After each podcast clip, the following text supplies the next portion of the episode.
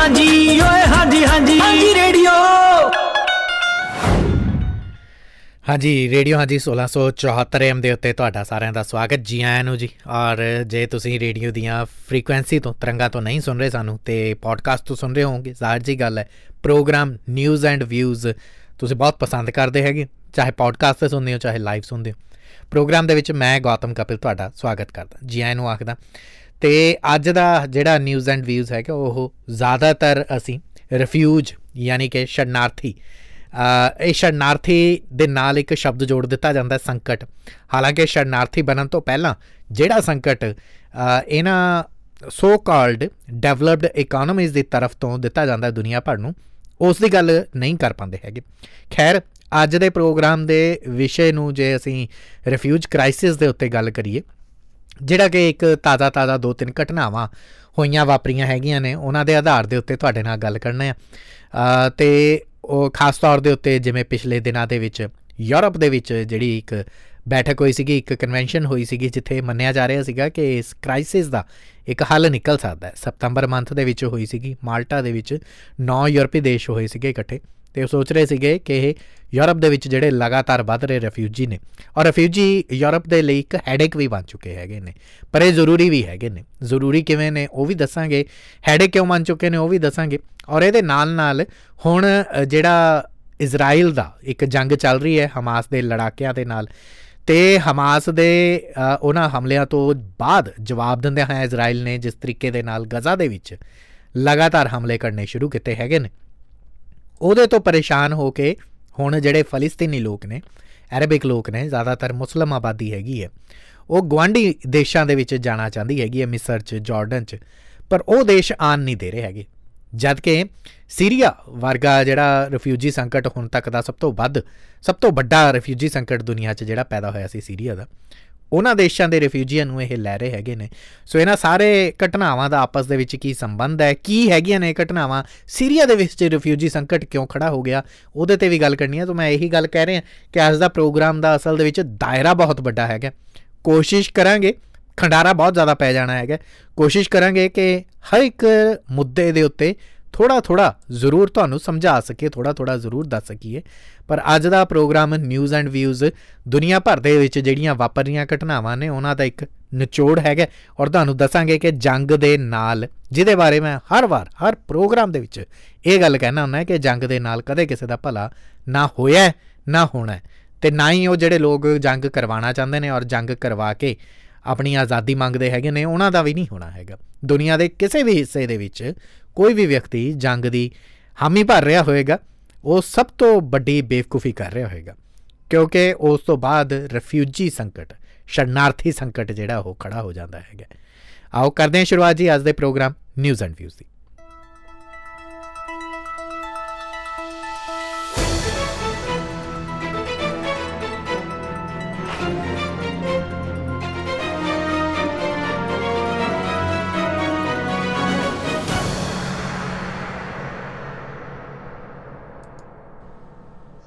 In this kind of uh, event, uh, this, uh, this is a very big thing for me. So I'm feeling very glad uh, for, for, for myself, for my country, and I will say I want to dedicate this uh, man of the match to that people who has sent from Pakistan to back home, Afghanistan. I want to dedicate this man of the match to those people. Hmm. ਹੁਣ ਇਹ ਜਿਹੜੀ ਇਹ post match ceremony ਦੇ ਵਿੱਚ ਇੱਕ player ਨੇ ਕੁਝ ਕਿਹਾ ਹੈਗਾ ਹੈ ਕੀ ਕਿਹਾ ਹੈਗਾ ਤੁਸੀਂ ਸੁਣ ਹੀ ਲਿਆ ਹੈਗਾ ਔਰ ਇਹ ਗੱਲ ਬੜੀ ਜ਼ਿਆਦਾ ਅੱਜਕੱਲ ਸੋਸ਼ਲ ਮੀਡੀਆ ਦੇ ਉੱਤੇ ਚੱਲ ਰਹੀ ਹੈ ਅੱਜ ਕੱਲ ਕੀ ਬਲਕਿ ਇਹ ਕੱਲ ਹੋਇਆ ਸੀਗਾ ਇਹ ਮੈਚ ਜਦੋਂ ਮੈਂ ਲਾਈਵ ਪ੍ਰੋਗਰਾਮ ਇਹ ਪੇਸ਼ ਕਰ ਰਿਹਾ ਮੰਗਲਵਾਰ ਦਾ ਦਿਨ ਹੈ 24 ਸਤੰਬਰ ਦਾ ਦਿਨ ਹੈਗਾ ਦੁਨੀਆ ਭਰ ਦੇ ਵਿੱਚ ਤੀਸਰਾ ਸਭ ਤੋਂ ਵੱਡਾ ਜਿਹੜਾ ਮੇਲਾ ਹੁੰਦਾ ਹੈ ਖੇਡਾਂ ਦਾ ਉਹ ਹੁੰਦਾ ਹੈ ਕ੍ਰਿਕਟ ਦਾ ਫੀਫਾ ਤੋਂ ਬਾਅਦ ਜਾਂ 올림픽 ਤੋਂ ਬਾਅਦ ਸਭ ਤੋਂ ਵੱਧ ਲੋਕ ਜੇ ਕਿਸੇ ਨੂੰ ਕਿਸੇ ਟੂਰਨਾਮੈਂਟ ਨੂੰ ਟੀਵੀ ਦੇ ਉੱਤੇ ਦੇਖਦੇ ਨੇ। ਹੁਣ ਤੱਕ ਦਾ ਇਹ ਰਿਕਾਰਡ ਰਿਹਾ। ਅੱਜ ਕੱਲ ਪਤਾ ਨਹੀਂ ਦੇਖ ਰਹੇ ਨੇ ਕਿ ਨਹੀਂ। ਪਰ ਉਹ ਕ੍ਰਿਕਟ ਉਹਨਾਂ ਦੇ ਵਿੱਚੋਂ ਇੱਕ ਹੈਗਾ ਹੈ ਔਰ ਇਸ ਦਰਮਿਆਨ ਕ੍ਰਿਕਟ ਵਿਸ਼ਵ ਕੱਪ ਦੇ ਵਿੱਚ ਚੇਨਈ ਦਾ, ਜਿਹੜਾ ਐਮਏ ਚਿਦੰਬਰਮ ਸਟੇਡੀਅਮ ਹੈ, ਉਹਦੇ ਚ 23 ਸਤੰਬਰ ਨੂੰ 23 ਅਕਤੂਬਰ ਨੂੰ ਮਾਫ ਕਰਨਾ। ਸੋ ਕੱਲ ਦੇ ਦਿਨ, ਸੋਮਵਾਰ ਦੇ ਦਿਨ ਇੱਕ ਮੈਚ ਹੋ ਕੇ ਹਟਿਆ ਸੀਗਾ। ਆਈਸੀਸੀ ਵਰਲਡ ਕੱਪ ਦਾ ਇਹ ਮੈਚ ਜਿਹਦੇ ਚ ਅਫਗਾਨਿਸਤਾਨ ਬਨਾਮ ਪਾਕਿਸਤਾਨ ਦੋ ਟੀਮਾਂ ਆਪਸ ਚ ਖੇਡ ਰਹੀਆਂ ਸੀ। ਪਾਕਿਸਤਾਨ ਨੇ ਅਫਗਾਨਿਸਤਾਨ ਅਫਗਾਨਿਸਤਾਨ ਨੇ ਪਾਕਿਸਤਾਨ ਨੂੰ 8 ਵਿਕਟਾਂ ਦੇ ਨਾਲ ਹਰਾਤਾ ਵੱਡੀ ਗੱਲ ਇਸ ਕਰਕੇ ਸੀਗੀ ਕਿਉਂਕਿ ਇੰਟਰਨੈਸ਼ਨਲ ਰੈਂਕਿੰਗ ਦੇ ਵਿੱਚ ਪਾਕਿਸਤਾਨ ਦੀ ਟੀਮ ਅਫਗਾਨਿਸਤਾਨ ਤੋਂ ਕਿਤੇ ਬਿਹਤਰ ਹੈਗੀ ਅਫਗਾਨਿਸਤਾਨ ਨੇ ਇੱਕ ਬਹੁਤ ਵੱਡਾ ਜਿਹੜਾ ਫੇਰ ਬਦਲ ਕੀਤਾ ਇਸ ਟੂਰਨਾਮੈਂਟ ਦੇ ਵਿੱਚ ਪਰ ਦਹਾਕਿਆਂ ਤੋਂ तमाम ਦੁਸ਼ਵਾਰੀਆਂ ਦੇ ਵਿੱਚੋਂ ਗੁਜ਼ਰ ਰਹੇ ਅਫਗਾਨਿਸਤਾਨੀ ਨਾਗਰਿਕਾਂ ਦੇ ਲਈ ਇੱਕ ਖੁਸ਼ੀ ਦੀ ਖਬਰ ਹੈ तमाम ਦੁਸ਼ਵਾਰੀਆਂ ਜਿਨ੍ਹਾਂ ਦਾ ਮੈਂ ਜ਼ਿਕਰ ਵੀ ਨਹੀਂ ਇਸ ਵਕਤ, ਇਹ ਬਹੁਤ ਵੱਡੀ ਲਿਸਟ ਹੋ ਜਾਏਗੀ ਤੇ ਉਹ ਪ੍ਰੋਗਰਾਮ ਪੂਰਾ ਦਾ ਪੂਰਾ ਟਰੈਕ ਤੇ ਹੀ ਹਟ ਜਾਏਗਾ। ਸੋ ਅਫਗਾਨਿਸਤਾਨ ਦੇ ਲੋਕਾਂ ਦੇ ਲਈ ਇਸ ਵਕਤ ਸਭ ਤੋਂ ਵੱਡੀ ਖੁਸ਼ੀ ਇਹੀ ਹੈ ਕਿ ਉਹਨਾਂ ਨੇ ਪਾਕਿਸਤਾਨ ਨੂੰ ਹਰਾ ਦਿੱਤਾ। ਔਰ ਇਸ ਮੈਚ ਦੇ ਵਿੱਚ ਇਬਰਾਹਿਮ ਜ਼ਾਰਦਾ ਜ਼ਾਦਰਾਨ, ਇਹ ਪਲੇਅਰ ਨੂੰ ਮੈਨ ਆਫ ਦੀ ਮੈਚ ਚੁਣਿਆ ਗਿਆ ਪਲੇਅਰ ਆਫ ਦੀ ਮੈਚ ਚੁਣਿਆ ਗਿਆ। ਕਿਉਂਕਿ ਜ਼ਾਦਰਾਨ ਨੇ 87 ਰਨਸ ਬਣਾਏ ਸੀਗੇ ਔਰ ਕ੍ਰਿਕਟ ਦੇ ਡੈਪਥ ਦੇ ਵਿੱਚ ਨਹੀਂ ਜਾਂਦੇ ਹੈਗੇ, ਪਰ ਮੋٹے ਤੌਰ ਦੇ ਉੱਤੇ ਇੱਕ ਨਵੀਂ ਟੀਮ ਦੇ ਇੱਕ ਨਵੇਂ ਪਲੇਅਰ ਨੇ, ਇੱਕ ਪੁਰਾਣੀ ਟੀਮ ਦੇ ਹੰਡੇ ਹੋਏ ਜਿਹੜੇ ਗੇਂਦਬਾਜ਼ ਸੀਗੇ ਉਹਨਾਂ ਨੂੰ ਚਕਾਤਾ। ਤੇ ਜਦੋਂ ਪਲੇਅਰ ਆਫ ਦੀ ਮੈਚ ਦਾ ਖਿਤਾਬ ਲੈਣ ਆਉਂਦੇ ਨੇ ਜ਼ਾਦਰਾਂ ਤਾਂ ਉਹਨਾਂ ਤੋਂ ਪੁੱਛਿਆ ਗਿਆ ਕਿ ਉਹ ਕਿਹਨੂੰ ਇਹ ਸਮਰਪਿਤ ਕਰਨਗੇ, ਤਾਂ ਉੱਥੇ ਉਹਨਾਂ ਨੇ ਇਹ ਟਰਾਫੀ ਨੂੰ ਅਫਗਾਨ ਨਾਗਰਿਕਾਂ ਦੇ ਲਈ ਸਮਰਪਿਤ ਦੱਸਿਆ, ਜਿਨ੍ਹਾਂ ਨੂੰ ਪਾਕਿਸਤਾਨ ਦੇ ਵਿੱਚੋਂ ਜ਼ਬਰਦਸਤੀ ਕੱਢਿਆ ਜਾ ਰਿਹਾ ਹੈਗਾ। ਉਹਨਾਂ ਕਿਹਾ ਕਿ ਮੈਂ ਅੰਡਰ 17 ਤੋਂ ਹੀ ਆਪਣੇ ਦੇਸ਼ ਦੇ ਲਈ ਕ੍ਰਿਕਟ ਖੇਡਦਾ ਆ ਰਿਹਾ ਹੈਗਾ ਤੇ ਅੰਡਰ 16 ਤੋਂ ਹੀ। ਪਰ ਮੈਂ ਅੱਜ ਇਸ ਕਰਕੇ ਖੁਸ਼ ਹਾਂ ਕਿਉਂਕਿ ਇਹ ਜਿਹੜਾ ਮੈਨੂੰ ਮੈਨ ਆਫ ਦੀ ਮੈਚ ਦਾ ਖਿਤਾਬ ਮਿਲਿਆ, ਉਹਨਾਂ ਅਫਗਾਨ ਸ਼ਰਨਾਰਥੀਆਂ ਨੂੰ ਮੈਂ ਡੈਡੀਕੇਟ ਕਰਦਾ, ਜਿਨ੍ਹਾਂ ਨੂੰ ਪਾਕਿਸਤਾਨ ਤੋਂ ਜ਼ਬਰਦਸਤੀ ਕੱਢਿਆ ਜਾ ਰਿਹਾ। 17 ਲੱਖ ਦੇ ਆਸ-ਪਾਸ ਅਫਗਾਨ ਸ਼ਰਨਾਰਥੀ ਹੈਗੇ ਨੇ ਰਿਫਿਊਜੀ ਹੈਗੇ ਨੇ, ਜਿਨ੍ਹਾਂ ਨੂੰ ਪਾਕਿਸਤਾਨ ਸਰਕਾਰ ਨੇ 1 ਨਵੰਬਰ ਤੱਕ ਪਾਕਿਸਤਾਨ ਛੱਡਣ ਦੀ ਗੱਲ ਕਹੀ ਹੈਗੀ ਹੈ ਕਾਫੀ ਜ਼ਿਆਦਾ ਨੂੰ ਵਾਲੰਟੀਅਰਲੀ ਨਿਕਲ ਜਾਣ ਦੀ ਗੱਲ ਵੀ ਕਹੀ ਸੀਗੀ ਕਿ ਆਪਣੇ ਆਪ ਨਿਕਲ ਜਾਓ, ਨਹੀਂ ਤੇ ਫਿਰ ਧੱਕਾ ਕਰਾਂਗੇ, ਤੁਹਾਨੂੰ ਕੱਢਾਂਗੇ ਇਸ ਦੇਸ਼ ਦੇ ਵਿੱਚੋਂ। ਜ਼ਾਦਨਾ ਦਾ ਬਿਆਨ ਇਸ ਕਰਕੇ ਵੀ ਚਰਚਾ ਦੇ ਵਿੱਚ ਹੈਗਾ ਹੈ ਕਿਉਂਕਿ ਇਸ ਵਕਤ ਪੂਰੀ ਦੁਨੀਆ ਦੇ ਵਿੱਚ ਰੈਫਿਊਜੀ ਸੰਕਟ ਜਿਹੜਾ ਹੈ, ਉਹ ਆਪਣੇ ਆਪ ਦੇ ਵਿੱਚ ਇੱਕ ਬਹੁਤ ਵੱਡਾ ਡਿਬੇਟ ਦਾ ਟੌਪਿਕ ਹੈਗਾ। ਜਿਵੇਂ ਮੈਂ ਪ੍ਰੋਗਰਾਮ ਦੀ ਸ਼ੁਰੂਆਤ ਦੇ ਵਿੱਚ ਕਿਹਾ ਸੀਗਾ ਕਿ ਰਿਫਿਊਜੀ ਟੌਪਿਕ ਐਡਾ ਵੱਡਾ ਟੌਪਿਕ ਹੈ ਕਿ ਜੇ ਇਹਦੇ ਸਬ ਟੌਪਿਕਸ ਨੂੰ ਮੈਂ ਛੇੜਨ ਲੱਗ ਗਿਆ, ਤਾਂ ਇੱਕ ਪ੍ਰੋਗਰਾਮ ਨਹੀਂ, ਬਲਕਿ ਕਈ ਐਪੀਸੋਡਸ ਸਿਰਫ ਇਹਦੇ ਆਲੇ ਦੁਆਲੇ ਹੀ ਚੱਲ ਸਕਦੇ ਹੈਗੇ ਨੇ। ਰਿਫਿਊਜੀ ਸੰਕਟ ਕਿਵੇਂ ਪੈਦਾ ਹੁੰਦਾ ਹੈ ਕਦੋਂ ਕਦੋਂ ਪੈਦਾ ਹੋਇਆ ਹੈ, ਇਸ ਵਕਤ ਕਿੱਥੇ ਕਿੱਥੇ ਚੱਲ ਰਿਹਾ ਹੈਗਾ ਏ, ਉਹਦੀ ਵਜ੍ਹਾਤ ਕੀ ਕੀ ਨੇ, ਕਿਹੜੀ ਕੰਟਰੀ ਦੇ ਲਈ ਕਿਹੜੀ ਵਜ੍ਹਾ ਹੈਗੀ ਹੈ। ਪਰ ਖੈਰ ਉਹਨਾਂ ਟੈਕਨੀਕੈਲਿਟੀਜ਼ ਦੇ ਵਿੱਚ ਨਹੀਂ ਜਾਂਦੇ। ਸਿਰਫ ਮੋਟਾ-ਮੋਟਾ ਜਿਹਾ ਸਮਝ ਕੇ ਚੱਲੋ ਕਿ ਪਾਕਿਸਤਾਨ ਦੀ ਸਰਕਾਰ ਨੂੰ ਐਸਾ ਕਿਉਂ ਕਹਿਣਾ ਪਿਆ। ਪਾਕਿਸਤਾਨ ਦੀ ਸਰਕਾਰ ਨੇ ਐਸਾ ਕਿਹਾ ਹੀ ਕਿਉਂ ਹੈਗਾ ਹੈ ਕਿ ਅਫਗਾਨੀ ਸਾਡੇ ਦੇਸ਼ ਦੇ ਵਿੱਚੋਂ ਨਿਕਲ ਜੋ? ਅਫਗਾਨੀ ਜਿਹੜੇ ਕਿ ਬਤੌਰ ਨਾਗਰਿਕ ਅਫਗਾਨਿਸਤਾਨ ਦੇ ਨੇ, ਪਰ ਪਾਕਿਸਤਾਨ ਦੇ ਵਿੱਚ ਸ਼ਰਨ ਲਈ ਹੋਈ ਹੈ। ਹੁਣ ਪਿੱਛੇ ਜੇ ਪਾਕਿਸਤਾਨ ਦੇ ਜਿਹੜੇ ਗ੍ਰਹਿ ਮਾਮਲਾਤ ਦੇ ਜਿਹੜੇ ਮੰਤਰੀ ਹੈਗੇ ਨੇ ਸਰਫਰਾਜ਼ ਬੁਗਤੀ ਉਹਨਾਂ ਨੇ ਇਹ ਬਿਆਨ ਦਿੱਤਾ ਸੀ। ਉਹ ਕਹਿੰਦੇ ਕਿ ਪਾਕਿਸਤਾਨ ਦੇ ਵਿੱਚ ਜੇ ਪਿਛਲੇ 24 ਸੁਸਾਈਡ ਬੰਬਿੰਗਸ ਨੂੰ ਅਸੀਂ ਦੇਖ ਲਈਏ, ਆਤਮਘਾਤੀ ਹਮਲਿਆਂ ਨੂੰ ਦੇਖ ਲਈਏ 2 ਦਰਜਨ ਦੇ ਕਰੀਬ। ਉਹਨਾਂ ਦੇ ਵਿੱਚੋਂ 14 ਯਾਨੀ 1 ਦਰਜਨ ਤੋਂ ਵੀ ਜ਼ਿਆਦਾ ਦੇ ਕਰੀਬ ਜਿਹੜੇ ਮਾਮਲੇ ਸੀਗੇ, ਜਿਹੜੀਆਂ ਘਟਨਾਵਾਂ ਸੀ ਦਹਿਸ਼ਤਗਰਦੀ ਦੀਆਂ, ਉਹ ਅਫਗਾਨ ਨਾਗਰਿਕਾਂ ਨੇ ਅੰਜਾਮ ਦਿੱਤੀਆਂ ਨੇ।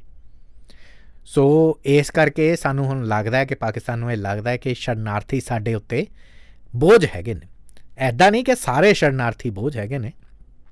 44 ਲੱਖ ਦੇ ਆਸ-ਪਾਸ ਪਾਕਿਸਤਾਨ ਦੇ ਵਿੱਚ ਅਫਗਾਨੀ ਨਾਗਰਿਕ ਰਹਿ ਰਹੇ ਨੇ, ਬਤੌਰ ਸ਼ਰਨਾਰਥੀ ਸ਼ਰਨਾਰਥੀ ਵੀਜ਼ਿਆਂ ਦੇ ਉੱਤੇ। ਪਰ ਪਾਕਿਸਤਾਨ ਸਰਕਾਰ ਨੇ 17 ਲੱਖ ਸਪੈਸੀਫਿਕ ਲੋਕਾਂ ਨੂੰ ਚੁਣਿਆ ਹੈਗਾ।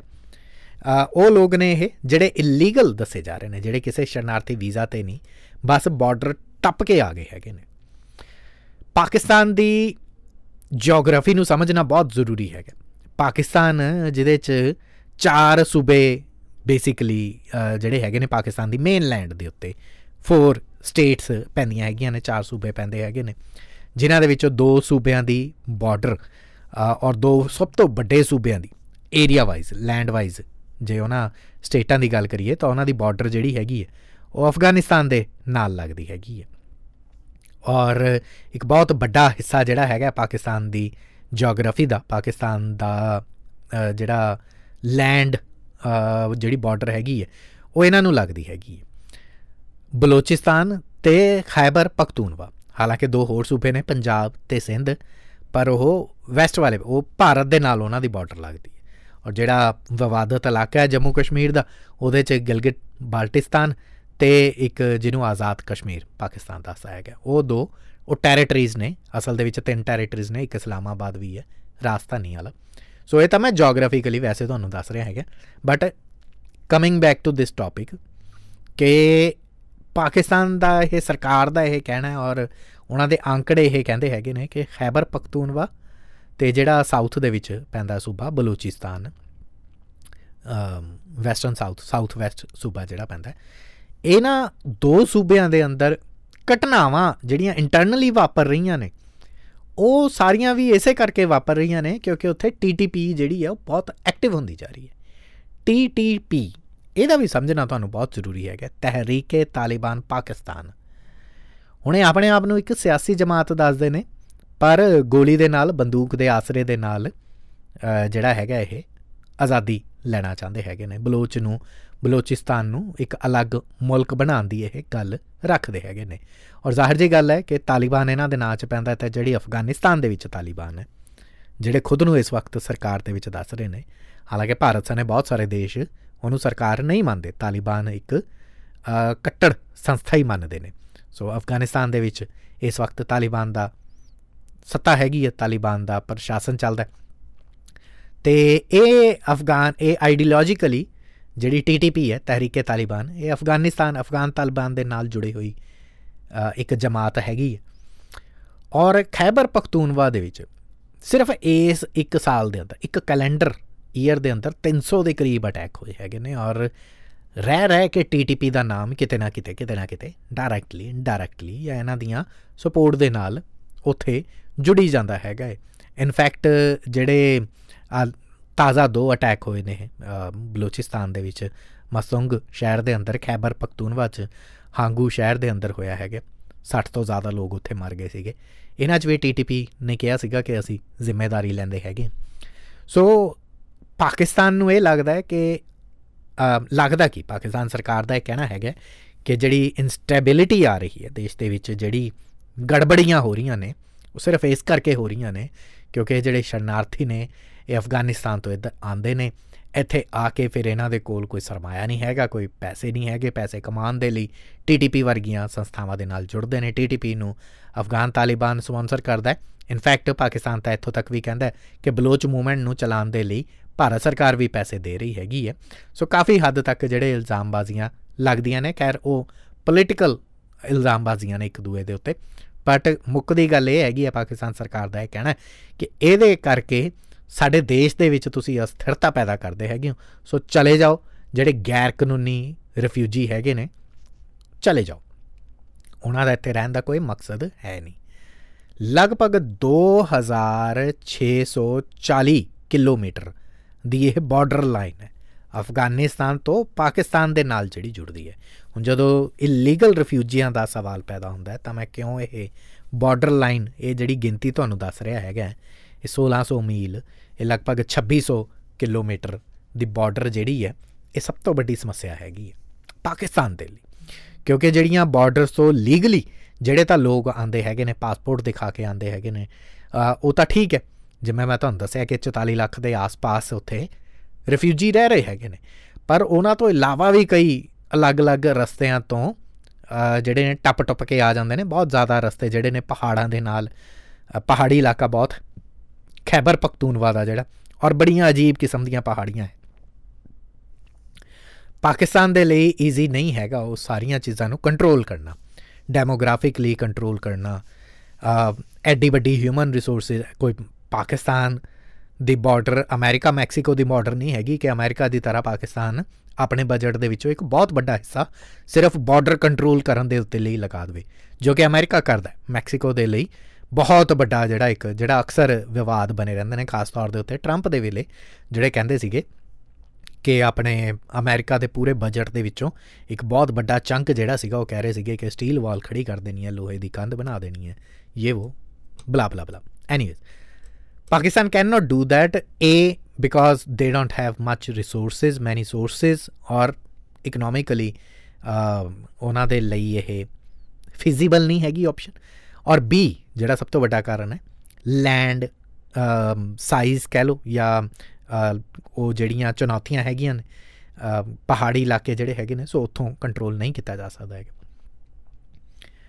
ਦੋ ਔਰ ਇਹ it's not very first time ਇਹ ਐਦਾਂ ਨਹੀਂ ਹੋਇਆ ਹੈਗਾ ਕਿ ਪਾਕਿਸਤਾਨ ਪਹਿਲੀ ਵਾਰ ਕਹਿ ਰਿਹਾ ਹੋਵੇ ਕਿ ਅਫਗਾਨੀਆਂ ਨੂੰ ਉੱਥੋਂ ਨਿਕਲ ਜਾਓ। ਆਓ ਠੀਕ ਹੈ ਵਰਲਡ ਕੱਪ ਦਾ ਮੈਚ ਚੱਲ ਰਿਹਾ ਹੈ। ਜ਼ਾਦਰਾਨ ਦੀ ਇੱਕ ਸਪੀਚ ਆ ਗਈ। ਉਹਦੇ ਕਰਕੇ ਲੋਕਾਂ ਨੂੰ ਰੌਲਾ ਵੱਧ ਪੈ ਗਿਆ ਹੈਗਾ। But just for your information ਮੈਂ ਤੁਹਾਨੂੰ ਇਹ ਦੱਸ ਦਿੰਦਾ ਕਿ ਅਫਗਾਨਿਸਤਾਨ ਦੇ ਵਿੱਚ ਤਾਂ ਆਲਵੇਜ਼ ਐਸੀ ਹੀ ਸਿਚੁਏਸ਼ਨ ਰਹੀ ਹੈ।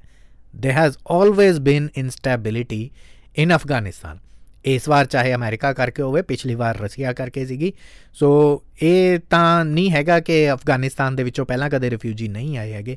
ਔਰ ਆਪਾ- ਕਾ- ਪਾਕਿਸਤਾਨ ਨੇ ਕਦੇ ਉਹਨਾਂ ਗੈਰ ਕਾਨੂੰਨੀ ਰਿਫਿਊਜੀਆਂ ਨੂੰ ਧੱਕਣ ਦੀ ਕੋਸ਼ਿਸ਼ ਨਹੀਂ ਕੀਤੀ ਹੈਗੀ, ਆਪਣੇ ਦੇਸ਼ ਚੋਂ ਬਾਹਰ ਕੱਢਣ ਦੀ ਕੋਸ਼ਿਸ਼ ਨਹੀਂ ਕੀਤੀ ਹੈਗੀ। 2016 ਚ ਵੀ ਇੱਕ ਐਸਾ ਕੈਂਪੇਨ ਚੱਲਿਆ ਸੀ। ਉਹਨਾਂ ਦਿਨਾਂ ਦੇ ਵਿੱਚ 6 ਲੱਖ ਅਫਗਾਨ ਜਿਹੜੇ ਰਿਫਿਊਜੀ ਸੀਗੇ ਜਿਹੜੇ ਚਾਹੇ ਰਜਿਸਟਰਡ ਸੀਗੇ ਚਾਹੇ ਅਨਡਾਕੂਮੈਂਟਡ ਸੀਗੇ ਉਹਨਾਂ ਨੂੰ ਕਿਹਾ ਗਿਆ ਸੀਗਾ ਪਾਕਿਸਤਾਨ ਦੀ ਤਰਫ ਤੋਂ ਕਿ ਦੇਸ਼ ਸਾਡਾ ਛੱਡ ਕੇ ਤੁਸੀਂ ਅਫਗਾਨਿਸਤਾਨ ਵਾਪਸ ਚਲੇ ਜਾਓ। ਔਰ ਉਸ ਵਕਤ ਇਹ ਇਹ ਜਿਹੜੇ ਯੂਐਨਐਚਆਰਸੀ ਸੀਗਾ NHCR United Nation High Commissioner for refugee UNHCR ਉਹਨਾਂ ਨੇ ਇਹ ਡੇਟਾ ਜਾਰੀ ਕੀਤਾ ਸੀਗਾ। ਇਨਫੈਕਟ ਉਹਨਾਂ ਦੀ ਜਿਹੜੀ ਯੂਨਾਈਟਿਡ ਨੇਸ਼ਨ ਦੀ ਇੱਕ ਹਿਊਮਨ ਰਾਈਟਸ ਵਾਚ ਹੈਗੀ ਹੈ ਅ, ਉਹ ਅਕਸਰ ਇਸ ਕਿਸਮ ਦੇ ਡੇਟਾ ਜਾਰੀ ਕਰਦੇ ਰਹਿੰਦੇ ਹੈਗੇ ਨੇ। ਉਹ ਕਹਿੰਦੇ ਕਿ ਅ, ਉਸ ਵਕਤ ਉਹ ਜਿਹੜੀ ਬਹੁਤ ਵੱਡੀ ਗਿਣਤੀ ਹੁੰਦੀ ਹੈ 6 ਲੱਖ ਦੇ ਆਸ-ਪਾਸ, ਉਹ ਅਨਲੌਫੁਲ ਜਿਹੜਾ ਫੋਰਸਡ ਰਿਟਰਨ ਆਫ ਰਿਫਿਊਜੀ ਕਿਹਾ ਸੀਗਾ ਯੂਨਾਈਟਿਡ ਨੇਸ਼ਨ ਨੇ ਕਿ ਅਨਲੌਫੁਲ ਹੈ। ਅਨਲੌਫੁਲ ਕਿਉਂ ਹੈਗਾ ਉਹ ਵੀ ਮੈਂ ਤੁਹਾਨੂੰ ਦੱਸਦਾ ਹੈਗਾ ਇਹ ਵੀ ਇੱਕ ਕਾਨੂੰਨ ਹੈ ਕਿ ਰਿਫਿਊਜੀ ਜੇ ਆ ਰਹੇ ਹੈਗੇ ਨੇ ਤੁਹਾਡੇ ਦੇਸ਼ 'ਚ, ਤਾਂ ਤੁਸੀਂ ਰੱਖਣਾ ਹੈ। ਸੋ ਇਹ ਕਾਨੂੰਨ ਕਿਵੇਂ ਹੈਗਾ ਰਿਫਿਊਜੀ ਕਿਉਂ ਬੰਦੇ ਹੈਗੇ ਨੇ, ਉਹ ਵੀ ਮੈਂ ਤੁਹਾਨੂੰ ਅੱਜ ਦੇ ਪ੍ਰੋਗਰਾਮ ਦੇ ਵਿੱਚ ਦੱਸਣਾ ਬਟ ਇੱਕ ਹਾਈਟ ਆਫ ਹਿਪੋਕ੍ਰੇਸੀ ਦੇਖੋ ਤੁਸੀਂ। ਭਾਰਤ ਦੇ ਵਿੱਚ ਜਿਹੜੇ ਲੋਕ ਕੁਝ ਲੋਕ ਇਸ ਚੀਜ਼ ਨੂੰ ਅਹ, ਕਹਿ ਰਹੇ ਹੈਗੇ ਨੇ ਕਿ ਜ਼ਾਦਰਾਨ ਨੇ ਬਹੁਤ ਵਧੀਆ ਬਿਆਨ ਦਿੱਤਾ ਬਹੁਤ। ਪਾਕਿਸਤਾਨ ਦੇ ਪੁਆਇੰਟ ਆਫ View ਤੋਂ ਇਹ ਵਧੀਆ ਨਹੀਂ ਹੈਗਾ। ਔਰ ਜੇ ਇੰਡੀਆ ਦੇ ਪੁਆਇੰਟ ਆਫ View ਤੋਂ ਦੇਖੋ ਫਾਰ ਐਗਜ਼ਾਮਪਲ ਹੁਣ ਅਫਗਾਨਿਸਤਾਨ ਦੇ ਉੱਤੇ ਅਮਰੀਕਾ ਨੇ ਅਟੈਕ ਕੀਤਾ ਸੀਗਾ ਤੇ ਉੱਥੇ ਇੱਕ ਸ਼ਰਨਾਰਥੀ ਸੰਕਟ ਖੜਾ ਹੋ ਗਿਆ ਸੀ ਲੋਕਾਂ ਕੋਲ ਨਾ ਖਾਣੇ ਨਾ ਰਹਿਣੇ ਅਮ, ਦੋ ਟਾਈਮ ਦੀ ਰੋਟੀ ਦੇ ਫਾਂਦੇ ਪੈ ਗਏ ਸੀਗੇ। ਬੜਾ ਮੁਸ਼ਕਿਲ ਹੋ ਗਿਆ ਸੀਗਾ ਸਿਸਟਮ ਉੱਥੇ ਦਾ ਅਫਗਾਨਿਸਤਾਨ ਦਾ। ਸੋ ਇਸ ਕਰਕੇ ਉੱਥੋਂ ਰਿਫਿਊਜੀ ਭੱਜ ਭੱਜ ਕੇ ਵਾਪਸ ਇੱਕ ਹੋਰ ਗੁਆਂਢੀ ਦੇਸ਼ਾਂ ਦੇ ਵਿੱਚ ਜਾ ਰਹੇ ਸੀ। ਗੁਆਂਢ ਦੇ ਵਿੱਚ ਤਾਂ ਪਾਕਿਸਤਾਨ ਦੀ ਜ਼ਿਆਦਾ ਵੱਡੀ ਬਾਰਡਰ ਹੈਗੀ ਆ ਔਰ ਪਾਕਿਸਤਾਨ ਦੇ ਵਿੱਚ ਸੇਫ ਵੀ ਉਹ ਮਹਿਸੂਸ ਕਰ ਰਹੇ ਸੀਗੇ। ਸੋ ਇਸ ਕਰਕੇ ਇੱਧਰ ਆ ਗਏ। ਉਦਾਹਰਨ ਦੇ ਤੌਰ ਦੇ ਉੱਤੇ ਅਹ, ਜੇ ਹੁਣ ਬੰਗਲਾਦੇਸ਼ ਦੇ ਉੱਤੇ ਅਮਰੀਕਾ ਅਟੈਕ ਕਰ ਦਵੇ which is not highly impossible ਜੀ ਚੀਜ਼ ਹੈਗੀ ਹੈ ਪਰ ਜੇ ਕਰ ਦਵੇ ਤੇ ਬੰਗਲਾਦੇਸ਼ ਦੇ ਵਿੱਚੋਂ ਫਿਰ ਉਹ ਰਿਫਿਊਜੀ ਜਿਹੜੇ ਬਣ ਜਾਣਗੇ ਰਿਫਿਊਜੀ ਤਾਂ ਨਹੀਂ ਹੋਣਗੇ ਬਟ ਉਹਨਾਂ ਦੇ ਸਿਰਾਂ ਦੇ ਉੱਤੇ ਛੱਤ ਨਹੀਂ ਰਹੇਗੀ। ਭਾਰਤ 'ਚ ਜਦੋਂ ਆਣਗੇ ਉਦੋਂ ਉਹ ਰਿਫਿਊਜੀ ਬਣ ਜਾਣਗੇ। ਤੇ ਉਹ ਜਦੋਂ ਆਣਗੇ ਚਾਹੇ ਲੀਗਲੀ ਚਾਹੇ ਇਲੀਗਲੀ ਤਾਂ ਭਾਰਤ ਦੇ ਲਈ ਬਹੁਤ ਵੱਡੀ ਸਮੱਸਿਆ ਬਣ ਜਾਏਗੀ। ਹੁਣ ਵੀ ਤਾਂ ਮੋਦੀ ਸਰਕਾਰ ਨੇ ਕਿਹਾ ਹੀ ਹੈ ਕਿ ਜਿਹੜੇ ਬੰਗਲਾ ਬੰਗਲਾ ਰਿਫਿਊਜੀ ਹੈਗੇ ਨੇ, ਉਹ ਨਿਕਲ ਜੋ ਮਿਆਂਮਾਰ ਦੇ ਜਿਹੜੇ ਰਿਫਿਊਜੀ ਹੈਗੇ ਨੇ, ਉਹ ਨਿਕਲ ਜੋ ਸੋ ਜ- ਇਹ ਉਹਨਾਂ ਲੋਕਾਂ ਦੇ ਲਈ ਦੋਹਰਾ ਚਰਿੱਤਰ ਹੈਗਾ ਹੈ ਕਿ ਜਿਹੜੇ ਕਹਿੰਦੇ ਨੇ ਕਿ ਠੀਕ ਹੈ, ਸਾਡੇ ਦੇਸ਼ 'ਚ ਕੋਈ ਰਿਫਿਊਜੀ ਨਾ ਆਵੇ। ਪਰ ਜੇ ਕਿਸੇ ਦੂਸਰੇ ਦੇਸ਼ ਦੇ ਵਿੱਚ ਰਿਫਿਊਜੀ ਜਾ ਰਹੇ ਨੇ ਤਾਂ ਉਹ ਦੇਸ਼ ਉਹਨਾਂ ਨੂੰ ਕੱਢ ਨਹੀਂ ਸਕਦਾ ਹੈਗਾ। ਨਾਟ ਪੋਸੀਬਲ ਹਰ ਇੱਕ ਦੇਸ਼ ਦੀ ਆਪਣੀ ਆਪਣੀ ਅ, ਇੱਕ ਜੁਰਤ ਹੈਗੀ ਹੈ ਕਾਬਲੀਅਤ ਹੈਗੀ ਹੈ। ਰਿਫਿਊਜੀਆਂ ਦੇ ਇੱਕ ਕਿੰਨੇ ਇੱਕ ਰਿਫਿਊਜੀਆਂ ਨੂੰ ਉਹ ਸਾਂਭ ਸਕਦੇ ਹੈਗੇ ਨੇ। ਪਲੱਸ ਪਾਕਿਸਤਾਨ ਦੇ ਕੋਲ ਇਸ ਚੀਜ਼ ਦੇ ਐਵੀਡੈਂਸ ਹੈਗੇ ਨੇ ਕਿ ਜ਼ਿਆਦਾਤਰ ਅਫਗਾਨੀ ਉੱਥੇ ਦੀਆਂ ਜੰਗਾਂ ਦੇ ਵਿੱਚ ਅ, ਜਾਂ ਉੱਥੇ ਦੇ ਜਿਹੜੇ ਸਿਵਲ ਕਨਫਲਿਕਟਸ ਫੈਲ ਰਹੇ ਹੈਗੇ ਨੇ ਉਹਨਾਂ ਦੇ ਵਿੱਚ ਉਹ ਅਫਗਾਨੀ ਸ਼ਾਮਲ ਹੈਗੇ ਨੇ। So Pakistan has all the rights to say that ਕਿ ਅਫਗਾਨੀਆਂ ਨੂੰ ਅਸੀਂ ਕੱਢਣਾ ਚਾਹੁੰਦੇ ਹੈਗੇ ਨੇ। ਇਨਫੈਕਟ 2018 ਦੇ ਵਿੱਚ ਵੀ ਇਹਨਾਂ ਨੇ 1.5 ਲੱਖ ਅਫਗਾਨੀਆਂ ਨੂੰ ਕੱਢਿਆ ਸੀਗਾ। ਉਦੋਂ ਵੀ ਡੈਡਲਾਈਨ ਦਿੱਤੀ ਸੀਗੀ ਕਿ ਨਿਕਲ ਜੋ ਜਿਹੜੇ ਅਨਡਾਕੂਮੈਂਟਡ ਹੈਗੇ ਨੇ ਜਿਹੜੇ ਰਜਿਸਟਰਡ ਨਹੀਂ ਹੈਗੇ ਉਹ ਨਿਕਲ ਜੋ। So not very first time that Pakistan has said that ਕਿ ਨਿਕਲ ਜੋ ਸਾਡੇ ਦੇਸ਼ ਦੇ ਵਿੱਚੋਂ ਅਹ, ਜਿਹੜੇ ਗੈਰ ਕਾਨੂੰਨੀ ਰਿਫਿਊਜੀ ਹੈਗੇ ਨੇ। 44 ਲੱਖ ਤਾਂ ਰਹਿ ਹੀ ਰਹੇ ਨੇ 17 ਲੱਖ ਨੂੰ ਵਾਪਸ ਭੇਜ ਰਹੇ ਨੇ। ਬਟ ਜ਼ਾਦਰਾਨ ਦਾ ਉਹ ਬਿਆਨ ਮੇਰੇ ਖਿਆਲ ਦੇ ਨਾਲ ਉਹਦੇ ਥੋੜੀ ਜੀ ਹੋਰ ਪੜਚੋਲ ਹੋਣੀ ਚਾਹੀਦੀ ਸੀ। ਅ, ਉਹ ਲੋਕ ਜਿਹੜੇ ਉਹਦੇ ਤੇ ਤਾੜੀ ਮਾਰ ਰਹੇ ਹੈਗੇ ਨੇ ਔਰ ਜ਼ਾਦਰਾਨ ਨੂੰ ਚੰਗਾ ਕਹਿ ਰਹੇ ਆ, ਠੀਕ ਹੈ ਜਿਹੜਾ ਜਿੱਤਦਾ ਹੈ, ਉਹਦੇ ਨਾਲ ਹੀ ਤੁਸੀਂ ਹੁੰਦੇ ਹੁੰਦੇ ਹੋ। ਅਫਗਾਨਿਸਤਾਨ ਜਿੱਤਿਆ ਤੇ ਭਾਵਨਾ ਅਫਗਾਨਿਸਤਾਨ ਦੇ ਨਾਲ ਹੋਏਗੀ। ਵੈਸੇ ਵੀ ਇੰਡੀਆ ਬਹੁਤ ਵੱਡੀ ਅ, ਜਾਂ BCCI ਜਿਹੜਾ ਕਹਿ ਲਓ ਤੁਸੀਂ ਬਹੁਤ ਵੱਡੀ ਇਨਵੈਸਟਮੈਂਟ ਜਿਹੜਾ ਹੈਗਾ ਅਫਗਾਨਿਸਤਾਨ ਦੇ ਕ੍ਰਿਕਟ ਬੋਰਡ ਦੇ ਉੱਤੇ ਕਰ ਰਿਹਾ ਉਹਨਾਂ ਨੂੰ ਪੈਰਾਂ ਭਾਰ ਖੜੇ ਹੋਣ ਦੇ ਲਈ ਕਰ ਰਿਹਾ ਹੈਗਾ। ਬਟ ਅਗੇਨ ਸਵਾਲ ਲੈ ਦੇ ਕੇ ਜਦੋਂ ਤੁਹਾਡੇ ਮੇਰੇ ਵਰਗੇ ਇੱਕ ਲੇਮੈਨ ਜਿਹੜਾ ਸੋਚਦਾ ਹੈਗਾ, ਫਿਰ ਐਦਾਂ ਹੁੰਦਾ ਹੀ ਕਿਉਂ ਹੈ? ਹੁਣ ਪਾਕਿਸਤਾਨ ਤਾਂ ਇਹ ਕਹਿ ਰਿਹਾ ਹੈ ਕਿ 95% ਰਿਫਿਊਜੀ ਪਾਕਿਸਤਾਨ ਦੇ ਵਿੱਚ ਜਿਹੜੇ ਅਫਗਾਨਿਸਤਾਨ ਤੋਂ ਆਏ ਨੇ, ਉਹ ਅਨਡਾਕੂਮੈਂਟਡ ਨੇ, ਜਿਹੜੇ 95% ਹਾਲਾਂਕਿ ਅੱਧੇ ਤੋਂ ਵੀ ਘੱਟ ਕੱਢਣ ਜਾ ਰਿਹਾ ਹੈਗਾ ਪਾਕਿਸਤਾਨ, ਔਰ ਉਹਦਾ ਬੇਸਿਸ ਕੀ ਹੈਗਾ, ਉਹਦੀ ਵੀ ਨਹੀਂ ਕੋਈ ਗੱਲ ਸਮਝ ਆ ਰਹੀ ਹੈਗੀ, ਔਰ ਕਿਹਨਾਂ ਨੂੰ ਉਹ ਪਿਕ ਐਂਡ ਚੂਜ਼ ਪਾਲਿਸੀ ਅਪਣਾਈ ਜਾ ਰਹੀ ਹੈਗੀ ਹੈ। ਖੈਰ that's a separate topic but ਜਦੋਂ 1979 ਦੇ ਵਿੱਚ ਜਦੋਂ ਸੋਵੀਅਤ ਸੰਘ ਨੇ ਅਫਗਾਨਿਸਤਾਨ ਦੇ ਉੱਤੇ ਕਬਜ਼ਾ ਲੈ ਲਿਆ ਸੀਗਾ, ਰਸ਼ੀਆ ਸੋ ਕਾਲਡ ਰਸ਼ੀਆ ਉਸ ਵਕਤ ਦਾ, ਉਦੋਂ ਵੀ ਲਗਭਗ ਐਦਾਂ ਹੀ ਹੋਇਆ ਸੀਗਾ, ਉਦੋਂ ਵੀ ਕਿਹਾ ਜਾਂਦਾ ਹੈ ਕਿ ਉਦੋਂ 30 ਲੱਖ ਦੇ ਆਸ-ਪਾਸ ਅਫਗਾਨੀ ਜਿਹੜੇ ਸੀਗੇ, ਉਹ ਉੱਜੜ ਗਏ ਸੀਗੇ ਆਪਣੇ ਘਰਾਂ ਚੋਂ। ਉਹ ਉਹਨਾਂ ਦੇ ਆਪਣੇ ਘਰ ਨਹੀਂ ਸੀ ਰਹੇ, ਜਦੋਂ ਰਸ਼ੀਆ ਨੇ ਕਬਜ਼ਾ ਲੈ ਲਿਆ ਸੀਗਾ ਅਫਗਾਨਿਸਤਾਨ ਦੇ ਉੱਤੇ ਅਰਲੀ 80s ਦੀ ਗੱਲ ਹੈ 79 ਦੀ ਗੱਲ ਹੈਗੀ ਹੈ। ਤੇ ਉਹ ਤੋਂ ਬਾਅਦ ਕਈ ਸਾਲਾਂ ਤੱਕ ਉਹ ਜਿਹੜੇ ਨੇ ਉਹ ਸੈਟਲ ਨਹੀਂ ਸੀ ਹੋ ਸਕੇ। ਔਰ 30 ਲੱਖ ਆਸ ਮਤਲਬ 30 ਲੱਖ ਕੋਈ ਛੋਟੀ ਗਿਣਤੀ ਨਹੀਂ ਹੁੰਦੀ ਹੈਗੀ। I have just said that ਕਿਉਂਕਿ ਟਾਈਮ ਨਹੀਂ ਹੈਗਾ, ਪਰ 30 ਲੱਖ ਦੀ ਗਿਣਤੀ ਸੀਗੀ ਜਦੋਂ ਉਹਨਾਂ ਨੂੰ ਛੱਡਣਾ ਪਿਆ ਸੀ। And then this was the second time ਆ ਹੁਣ ਜਦੋਂ ਅਮਰੀਕਾ ਨੇ ਅਟੈਕ ਕਰਤੇ ਸੀਗੇ 9/11 ਦੇ ਜਵਾਬ ਦੇ ਵਿੱਚ, ਅਫਗਾਨਿਸਤਾਨ ਦੇ ਉੱਤੇ। 2001 ਦੇ ਵਿੱਚ। ਇਹ ਦੂਸਰੀ ਵਾਰ ਹੋਇਆ ਜਦੋਂ ਅਫਗਾਨਿਸਤਾਨ ਦੇ ਵਿੱਚੋਂ ਬਹੁਤ ਵੱਡੀ ਗਿਣਤੀ ਦੇ ਵਿੱਚ ਜਿਹੜੇ ਲੋਕ ਨੇ ਉਹ ਨਿਕਲ ਰਹੇ ਹੁਣ। 13 14 ਲੱਖ ਕਹਿ ਰਹੇ ਸੀਗੇ ਕਿ ਉਦੋਂ ਵੀ ਰਿਫਿਊਜੀ ਜਿਹੜੇ ਸੀਗੇ ਯੂਐਨਐਚਸੀਆਰ ਦੇ ਮੁਤਾਬਕ ਉਦੋਂ ਵੀ ਜਿਹੜੇ ਰਿਫਿਊਜੀ ਸੀਗੇ 13 14 ਲੱਖ ਦੇ ਆਸ-ਪਾਸ, ਉਹ ਤੁਰੰਤ ਜਿਹੜੇ ਉੱਥੋਂ ਅਫਗਾਨਿਸਤਾਨ ਛੱਡ ਕੇ ਪਾਕਿਸਤਾਨ ਦੇ ਵਿੱਚ ਐਂਟਰ ਹੋ ਗਏ ਸੀਗੇ। 50% ਖੈਬਰ ਪਖਤੂਨਵਾ ਸਟੇਟ ਹੈ ਜਿਹੜੀ ਉਹਦੇ ਚ ਰਹਿਣ ਲੱਗੇ ਸੀਗੇ। 24-25% ਜਿਹੜੇ ਸੀਗੇ ਉਹ ਬਲੋਚਿਸਤਾਨ ਚ ਸੀਗੇ ਤੇ ਬਾਕੀ ਦੇ 23-24% ਜਿਹੜੇ ਸੀਗੇ, ਉਹ ਰੈਸਟ ਆਫ ਦੀ ਪਾਕਿਸਤਾਨ ਦੇ ਅਲੱਗ-ਅਲੱਗ ਹਿੱਸਿਆਂ 'ਚ ਜਾਂ ਦੂਸਰੇ ਦੇਸ਼ਾਂ ਦੇ ਵਿੱਚ ਚਲੇ ਗਏ ਸੀਗੇ। ਸੋ ਇਹ ਇਹ ਰਿਪੋਰਟਾਂ ਜਿਹੜੀਆਂ ਨੇ ਰਿਫਿਊਜ ਇੰਟਰਨੈਸ਼ਨਲ ਦੀਆਂ ਰਿਪੋਰਟਾਂ ਨੇ, ਜਿਨ੍ਹਾਂ ਦੇ ਹਵਾਲੇ ਦੇ ਨਾਲ ਮੈਂ ਤੁਹਾਡੇ ਨਾਲ ਇਹ ਅੰਕੜੇ ਸਾਂਝੇ ਕਰ ਰਿਹਾ ਹੈਗਾ। ਬਟ ਦੈਨ ਸਵਾਲ ਇੱਕ ਇੱਥੇ ਪਾਕਿਸਤਾਨ ਦੇ ਨਾਲ ਜੁੜਿਆ ਹੋਇਆ, ਇਹ ਵੀ ਇੱਕ ਪੈਦਾ ਹੁੰਦਾ ਹੈਗਾ ਕਿ is it easy task for Pakistan? ਜਿਹਦਾ ਜਵਾਬ ਸਿੱਧਾ ਸਿੱਧਾ ਜਾਂ ਮੈਂ ਤੁਹਾਨੂੰ ਦੇ ਚਾਹੁੰਦਾ ਨੋ ਨਾਟ ਐਟ ਆਲ ਬਿਲਕੁਲ ਵੀ ਆਸਾਨ ਨਹੀਂ ਹੋਏਗਾ ਇਹ ਪਾਕਿਸਤਾਨ ਦੇ ਲਈ ਇਸ ਤਰ੍ਹਾਂ ਕਰਨਾ। ਜੋ ਰੀਜ਼ਨ ਪਾਕਿਸਤਾਨ ਨੇ ਅਫਗਾਨਿਸਤਾਨ ਦੇ ਰਿਫਿਊਜੀਆਂ ਦੇ ਨਾਲ ਜੋੜ ਕੇ ਦਿੱਤਾ ਹੈਗਾ ਸੇਮ ਇਹੀ ਰੀਜ਼ਨ ਯੂਰੋਪੀਅਨ ਕੰਟਰੀਜ਼ ਵੀ ਦੇ ਰਹੀਆਂ ਨੇ। ਹਿਪੋਕ੍ਰੇਸੀ ਦੀ ਸੀਮਾ, ਸਰਹੱਦ ਹਿਪੋਕ੍ਰੇਸੀ ਦੀ ਇੱਕ ਲਿਮਿਟ ਜਿਹੜੀ ਮੈਂ ਤੁਹਾਨੂੰ ਦੱਸ ਰਿਹਾ, ਕਿ ਜਦੋਂ ਤਾਂ ਪਾਕਿਸਤਾਨ ਦੇ ਨਾਲ ਜੁੜੀ ਹੋਈ ਗੱਲ ਆਂਦੀ ਹੈ it's not that I am favouring Pakistan at this stage ਇੱਥੇ ਕੋਈ ਫੇਵਰ ਜਾਂ ਫੇਵਰ ਦੇਣ ਦੀ ਜਾਂ ਨਾ ਦੇਣ ਦੀ ਗੱਲ ਨਹੀਂ ਹੈਗੀ। ਪਰ ਇੱਥੇ ਸਵਾਲ ਇਹ ਪੈਦਾ ਹੁੰਦੇ ਹੈਗੇ ਨੇ ਕਿ ਇਹ ਜਿਹੜਾ ਵੈਸਟਰਨ ਮੀਡੀਆ ਹੈਗਾ ਜਾਂ ਇੰਡੀਅਨ ਮੀਡੀਆ ਹੈਗਾ, ਉਹ ਯੂਰਪ ਦੇ ਕੰਟੈਕਸਟ ਦੇ ਵਿੱਚ ਇੱਕ ਡਿਫਰੈਂਟ ਪਰਸਪੈਕਟਿਵ ਰੱਖਦਾ ਹੈ। ਪਾਕਿਸਤਾਨ ਦੇ ਕੰਟੈਕਸਟ ਦੇ ਵਿੱਚ ਇੱਕ ਡਿਫਰੈਂਟ ਪਰਸਪੈਕਟਿਵ ਰੱਖਦਾ ਹੈ। How is that possible example ਦੇ ਨਾਲ ਮੈਂ ਤੁਹਾਨੂੰ ਇਹ ਸਾਬਤ ਕਰਨ ਲੱਗਿਆ। 14 ਜੁਲਾਈ 2016 ਸੀਗੀ। ਫਰਾਂਸ ਦਾ ਨੀਚ ਸ਼ਹਿਰ ਸੀਗਾ, ਜਿੱਥੇ ਇੱਕ ਟਰੱਕ ਲੈ ਕੇ ਬੰਦਾ ਦਾਖਲ ਹੋ ਜਾਂਦਾ ਹੈਗਾ। ਤੇ ਟਰੱਕ ਉਹ ਸੜਕ ਦੇ ਉੱਤੇ, ਸੜਕ ਤੋਂ ਉਹ ਬਾਜ਼ਾਰ ਦੇ ਵੱਲ ਬਾੜ ਦਿੰਦਾ ਹੈਗਾ, ਭੀੜ ਭਾੜ ਵਾਲੇ ਇਲਾਕੇ ਦੇ ਵਿੱਚ ਬਹੁਤ ਸਾਰੇ ਲੋਕਾਂ ਦੀ ਮੌਤ ਹੁੰਦੀ ਹੈਗੀ ਹੈ। ਫਰਾਂਸ ਦੀ ਇਹ ਘਟਨਾ ਸੀਗੀ 2016 ਅ ਥੋੜਾ ਜਿਹਾ ਮੂਵਿੰਗ ਫਾਰਵਰਡ ਇਹਦੇ ਤੋਂ ਇਲਾਵਾ ਇੱਕ ਹੋਰ ਘਟਨਾ ਦਾ ਜ਼ਿਕਰ ਕਰਦਾ ਇਸੇ ਸਾਲ 19 ਦਸੰਬਰ ਨੂੰ ਕ੍ਰਿਸਮਸ ਦੀਆਂ ਤਿਆਰੀਆਂ ਚੱਲ ਰਹੀਆਂ ਸੀਗੀਆਂ। ਬਰਲਿਨ ਦੇ ਵਿੱਚ ਮਾਰਕੀਟ ਲੱਗਦੀ ਹੈ ਇਨਫੈਕਟ ਉੱਥੇ ਜਰਮਨੀ ਦਾ ਰਾਜਧਾਨੀ ਸ਼ਹਿਰ ਬਰਲਿਨ। ਤੇ ਉਸ ਮਾਰਕੀਟ ਦੇ ਵਿੱਚ ਅਟੈਕ ਹੁੰਦਾ ਹੈ, ਦਹਿਸ਼ਤਗਰਦੀ ਹਮਲਾ। 2 ਨੰਬਰ 3 22 ਮਈ 2017 ਯੂਕੇ ਦੇ ਵਿੱਚ ਮੈਂਚੈਸਟਰ ਐਰੀਨਾ ਦੇ ਵਿੱਚ ਬੰਬਿੰਗ ਹੁੰਦੀ ਹੈਗੀ ਹੈ।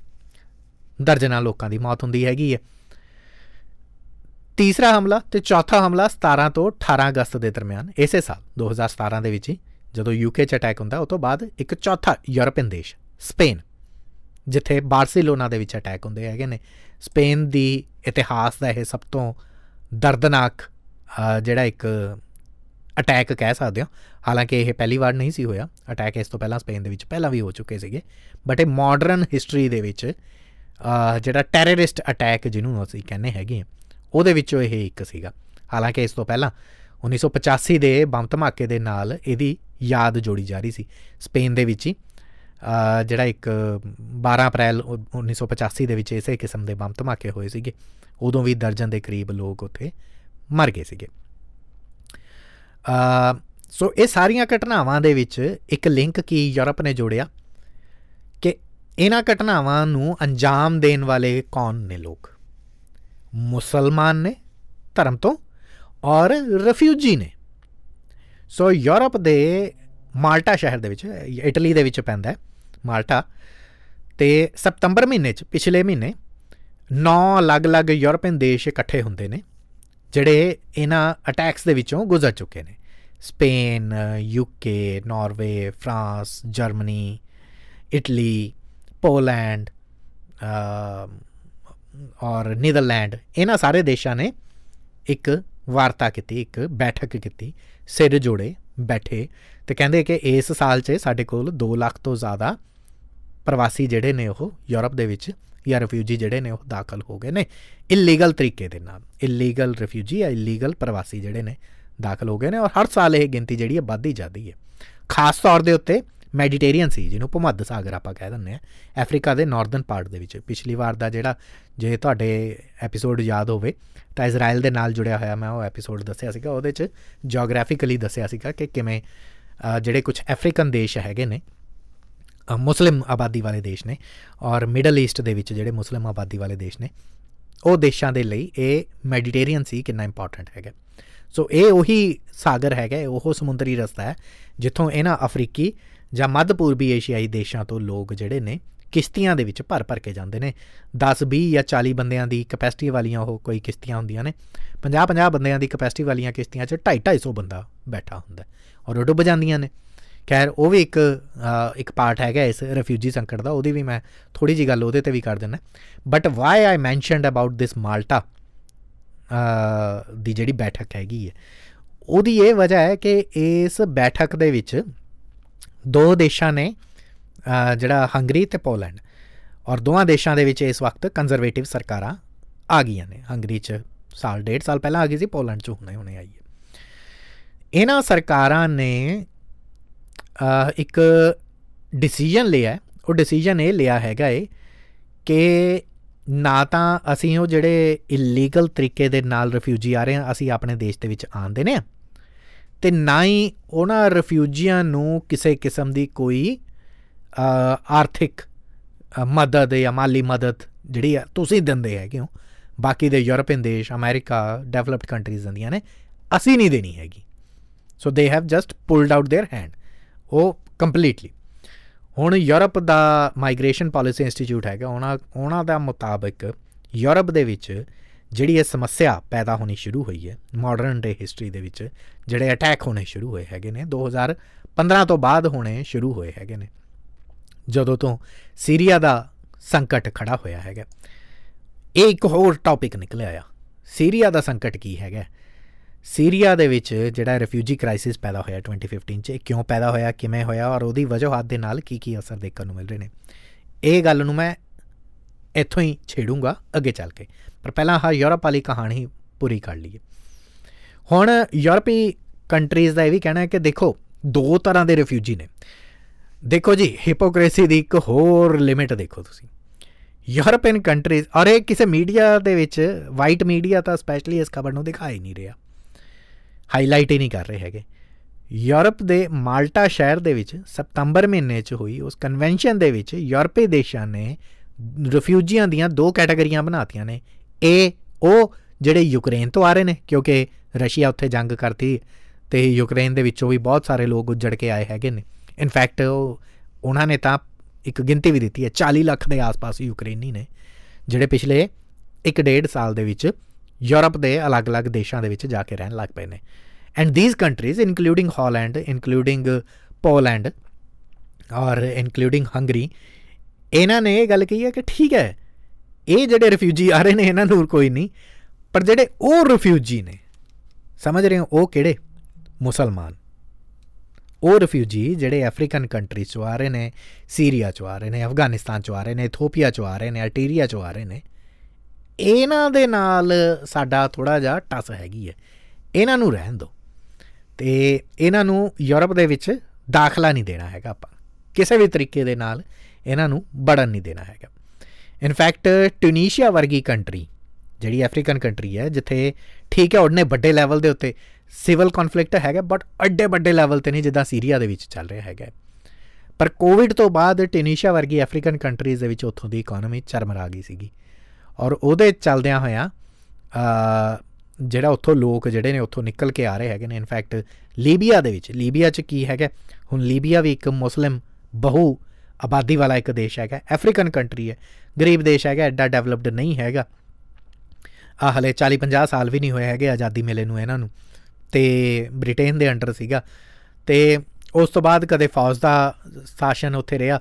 ਕਦੇ ਉੱਥੇ ਡਿਕਟੇਟਰਸ਼ਿਪ ਰਹੀ ਹੈਗੀ ਆ ਬੜੇ ਲੰਮੇ ਟਾਈਮ ਤੱਕ ਡਿਕਟੇਟਰਸ਼ਿਪ ਰਹੀ ਹੈ ਔਰ ਉੱਥੋਂ ਵੀ ਲੋਕ ਜਿਹੜੇ ਹੈਗੇ ਨੇ ਅਕਸਰ ਤੰਗ ਆਏ ਹੋਏ ਉਸ ਡਿਕਟੇਟਰਸ਼ਿਪ ਤੋਂ ਭੱਜ ਭੱਜ ਕੇ ਯੂਰਪ ਦੇ ਵੱਲ ਜਾਂਦੇ ਹੈਗੇ ਨੇ ਸੋ ਯੂਕਰੇਨ ਦੇ ਲੋਕ ਜਿਹੜੇ ਬਿਨਾ ਵੀਜ਼ੇ ਤੋਂ ਅਨਡਾਕੂਮੈਂਟਡ ਯੂਰਪ ਦੇ ਵਿੱਚ ਦਾਖਲ ਹੋ ਰਹੇ ਨੇ there is a different story for that there's a different parameter for them there's a different acceptance level of europe for those people who are coming from the ukraine and there is a different level of acceptance rather i would say rejection ਜਿਹੜੀ ਹੈਗੀ ਹੈ ਉਹਨਾਂ ਦੇ ਪ੍ਰਤੀ ਇੱਕ ਨਾ ਪੱਖੀ ਇੱਕ ਨਕਾਰਾਤਮਕ ਇੱਕ ਇੱਕ ਅਹ, ਐਸਾ ਰਵਈਆ ਅਪਣਾਇਆ ਜਾ ਰਿਹਾ ਹੈ ਜਿਹੜੇ ਧਰਮ ਤੋਂ ਮੁਸਲਮਾਨ ਨੇ ਜਾਂ ਫਿਰ ਅਫਰੀਕਨ ਕੰਟਰੀਜ਼ ਤੋਂ ਰੰਗ ਤੋਂ ਕਾਲੇ ਨੇ ਪੂਰੇ ਨੇ देयर इज नो डाउट ਇਹ ਸਾਫ਼ ਜੀ ਗੱਲ ਹੈਗੀ ਹੈ ਯੂਰਪ ਦੇ ਵਿੱਚ ਇਸ ਤਰ੍ਹਾਂ ਦੇ ਦੋ ਤਰ੍ਹਾਂ ਦੇ ਪੈਟਰਨਸ ਦੋ ਤਰ੍ਹਾਂ ਦੇ ਤਰੀਕੇ ਅਪਣਾਏ ਜਾ ਰਹੇ ਹੈਗੇ ਨੇ ਲੀਬੀਆ ਤੋਂ ਆ ਰਹੇ ਨੇ ਅਟੀਰੀਆ ਤੋਂ ਆ ਰਹੇ ਨੇ ਅਮ, ਅ, ਸੀਰੀਆ ਤੋਂ ਆ ਰਹੇ ਨੇ? No no no no no don't let them in.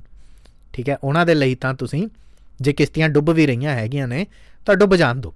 In fact ਜਿਵੇਂ ਮੈਂ ਆ ਕਿਸ਼ਤੀਆਂ ਵਾਲੀ ਗੱਲ ਚਲੋ ਮੈਂ ਪੂਰੀ ਉਹ ਕਰ ਦਿੰਦਾ। ਕਿਸ਼ਤੀਆਂ ਦਾ ਅ, ਜਿਹੜੇ ਕੌਮਾਂਤਰੀ ਕਾਨੂੰਨ ਹੈਗੇ ਨੇ ਠੀਕ ਹੈ ਆਸਟ੍ਰੇਲੀਆ ਹੁਣ ਲੈਂਡਲੌਕਡ ਕੰਟਰੀ ਨਹੀਂ ਹੈਗਾ। ਇਸ ਕਰਕੇ ਅਸੀਂ ਇੱਥੇ ਇੰਨਾ ਮਹਿਸੂਸ ਵੀ ਨਹੀਂ ਕਰ ਪਾਉਂਦੇ ਹੈਗੇ ਕਿ ਇਹ ਰਿਫਿਊਜੀ ਸੰਕਟ ਕੀ ਹੈਗਾ ਹੈ। ਉਹ ਲੈਂਡਲੌਕਡ ਕੰਟਰੀਜ਼ ਨੇ। ਇਨਫੈਕਟ ਹੁਣ ਅ, ਜਿਹੜਾ ਸੀਰੀਆ ਹੈਗਾ ਸੀਰੀਆ ਦੇ ਇੱਕ ਬਾਰਡਰ ਜਿਹੜੀ ਹੈ ਵੈਸਟਰਨ ਸਾਈਡ ਦੇ ਉੱਤੇ ਤੁਰਕੀ ਦੇ ਨਾਲ ਜੁੜਦੀ ਹੈ। ਕਿਹਾ ਜਾਂਦਾ ਹੈ ਕਿ ਇੱਕ ਬਹੁਤ ਵੱਡਾ ਰੂਟ ਹੈਗਾ ਹੈ, ਅਡਾਨਾ ਜਿਹੜਾ ਇੱਕ ਟਰਕੀ ਦਾ ਬਹੁਤ ਵੱਡਾ ਸ਼ਹਿਰ ਹੈਗਾ ਹੈ। ਸੋ ਸੀਰੀਆ ਤੋਂ ਇਹ ਕਿਸੇ ਤਰੀਕੇ ਦੇ ਨਾਲ ਅਲੈਪੋ ਫਿਰ ਅਡਾਨਾ ਤੇ ਫਿਰ ਕੋਸਟਲ ਰੂਟ ਤੋਂ ਹੁੰਦੇ ਹੋਏ ਜਾਂ ਤਾਂ ਉਹ ਕਿਸ਼ਤੀਆਂ ਦੇ ਨਾਲ ਜਾਂਦੇ ਨੇ। ਪਹਿਲਾਂ ਸਾਈਪਰਸ ਤੱਕ ਜਾਣਗੇ। ਸਾਈਪਰਸ ਤੋਂ ਫਿਰ ਅ, ਜਿਹੜਾ ਗ੍ਰੀਸ ਦੇ ਵਿੱਚ ਦਾਖਲ ਹੋ ਜਾਂਦੇ ਨੇ। ਜਾਂ ਫਿਰ ਜੇ ਉਹ ਅ, ਜੇ ਉਹਨਾਂ ਨੇ ਸੜਕੀ ਰਸਤੇ ਦੇ ਰਾਹੀਂ ਜਾਣਾ ਹੈ ਤਾਂ ਕਿਸੇ ਤਰੀਕੇ ਦੇ ਨਾਲ ਇਹ ਟਰਕੀ ਦੇ ਸ਼ਹਿਰਾਂ ਨੂੰ ਅਡਾਨਾ ਨੂੰ ਅ, ਜਾਂ ਫਿਰ ਅ, ਇਜ਼ਮਿਰ ਨੂੰ ਇਹਨਾਂ ਨੂੰ ਟੱਪਦੇ ਹੋਏ ਮਤਲਬ ਬੇਸਿਕਲੀ ਤਰਕੀ ਨੂੰ ਕ੍ਰਾਸ ਕਰਦੇ ਹੋਏ ਇਸਤਾਨਬੁਲ ਵੱਲ ਨੂੰ ਨਹੀਂ ਜਾਣਾ ਤਰਕੀ ਤੋਂ ਫਿਰ ਅ, ਬੁਲਗਾਰੀਆ ਦੇ ਵਿੱਚ ਦਾਖਲ ਹੋ ਜਾਣਾ। ਤੇ ਬੁਲਗਾਰੀਆ ਤੋਂ ਫਿਰ ਜਿਵੇਂ ਹੀ ਬੁਲਗਾਰੀਆ ਦਾਖਲ ਹੋਗੇ ਫਿਰ ਰੋਮਾਨੀਆ 'ਚ ਚਲੇ ਜਾਓ ਸਰਬੀਆ 'ਚ ਚਲੇ ਜਾਓ ਤੇ ਹੌਲੀ ਹੌਲੀ ਹੰਗਰੀ ਦੇ ਵਿੱਚ ਅ, ਚਲੇ ਜਾਓ ਤੇ ਇਸ ਤਰੀਕੇ ਦੇ ਨਾਲ ਤੁਸੀਂ ਮੇਨਲੈਂਡ ਯੂਰਪ ਦੇ ਵਿੱਚ ਦਾਖਲ ਹੋ ਜਾਂਦੇ ਹੋ।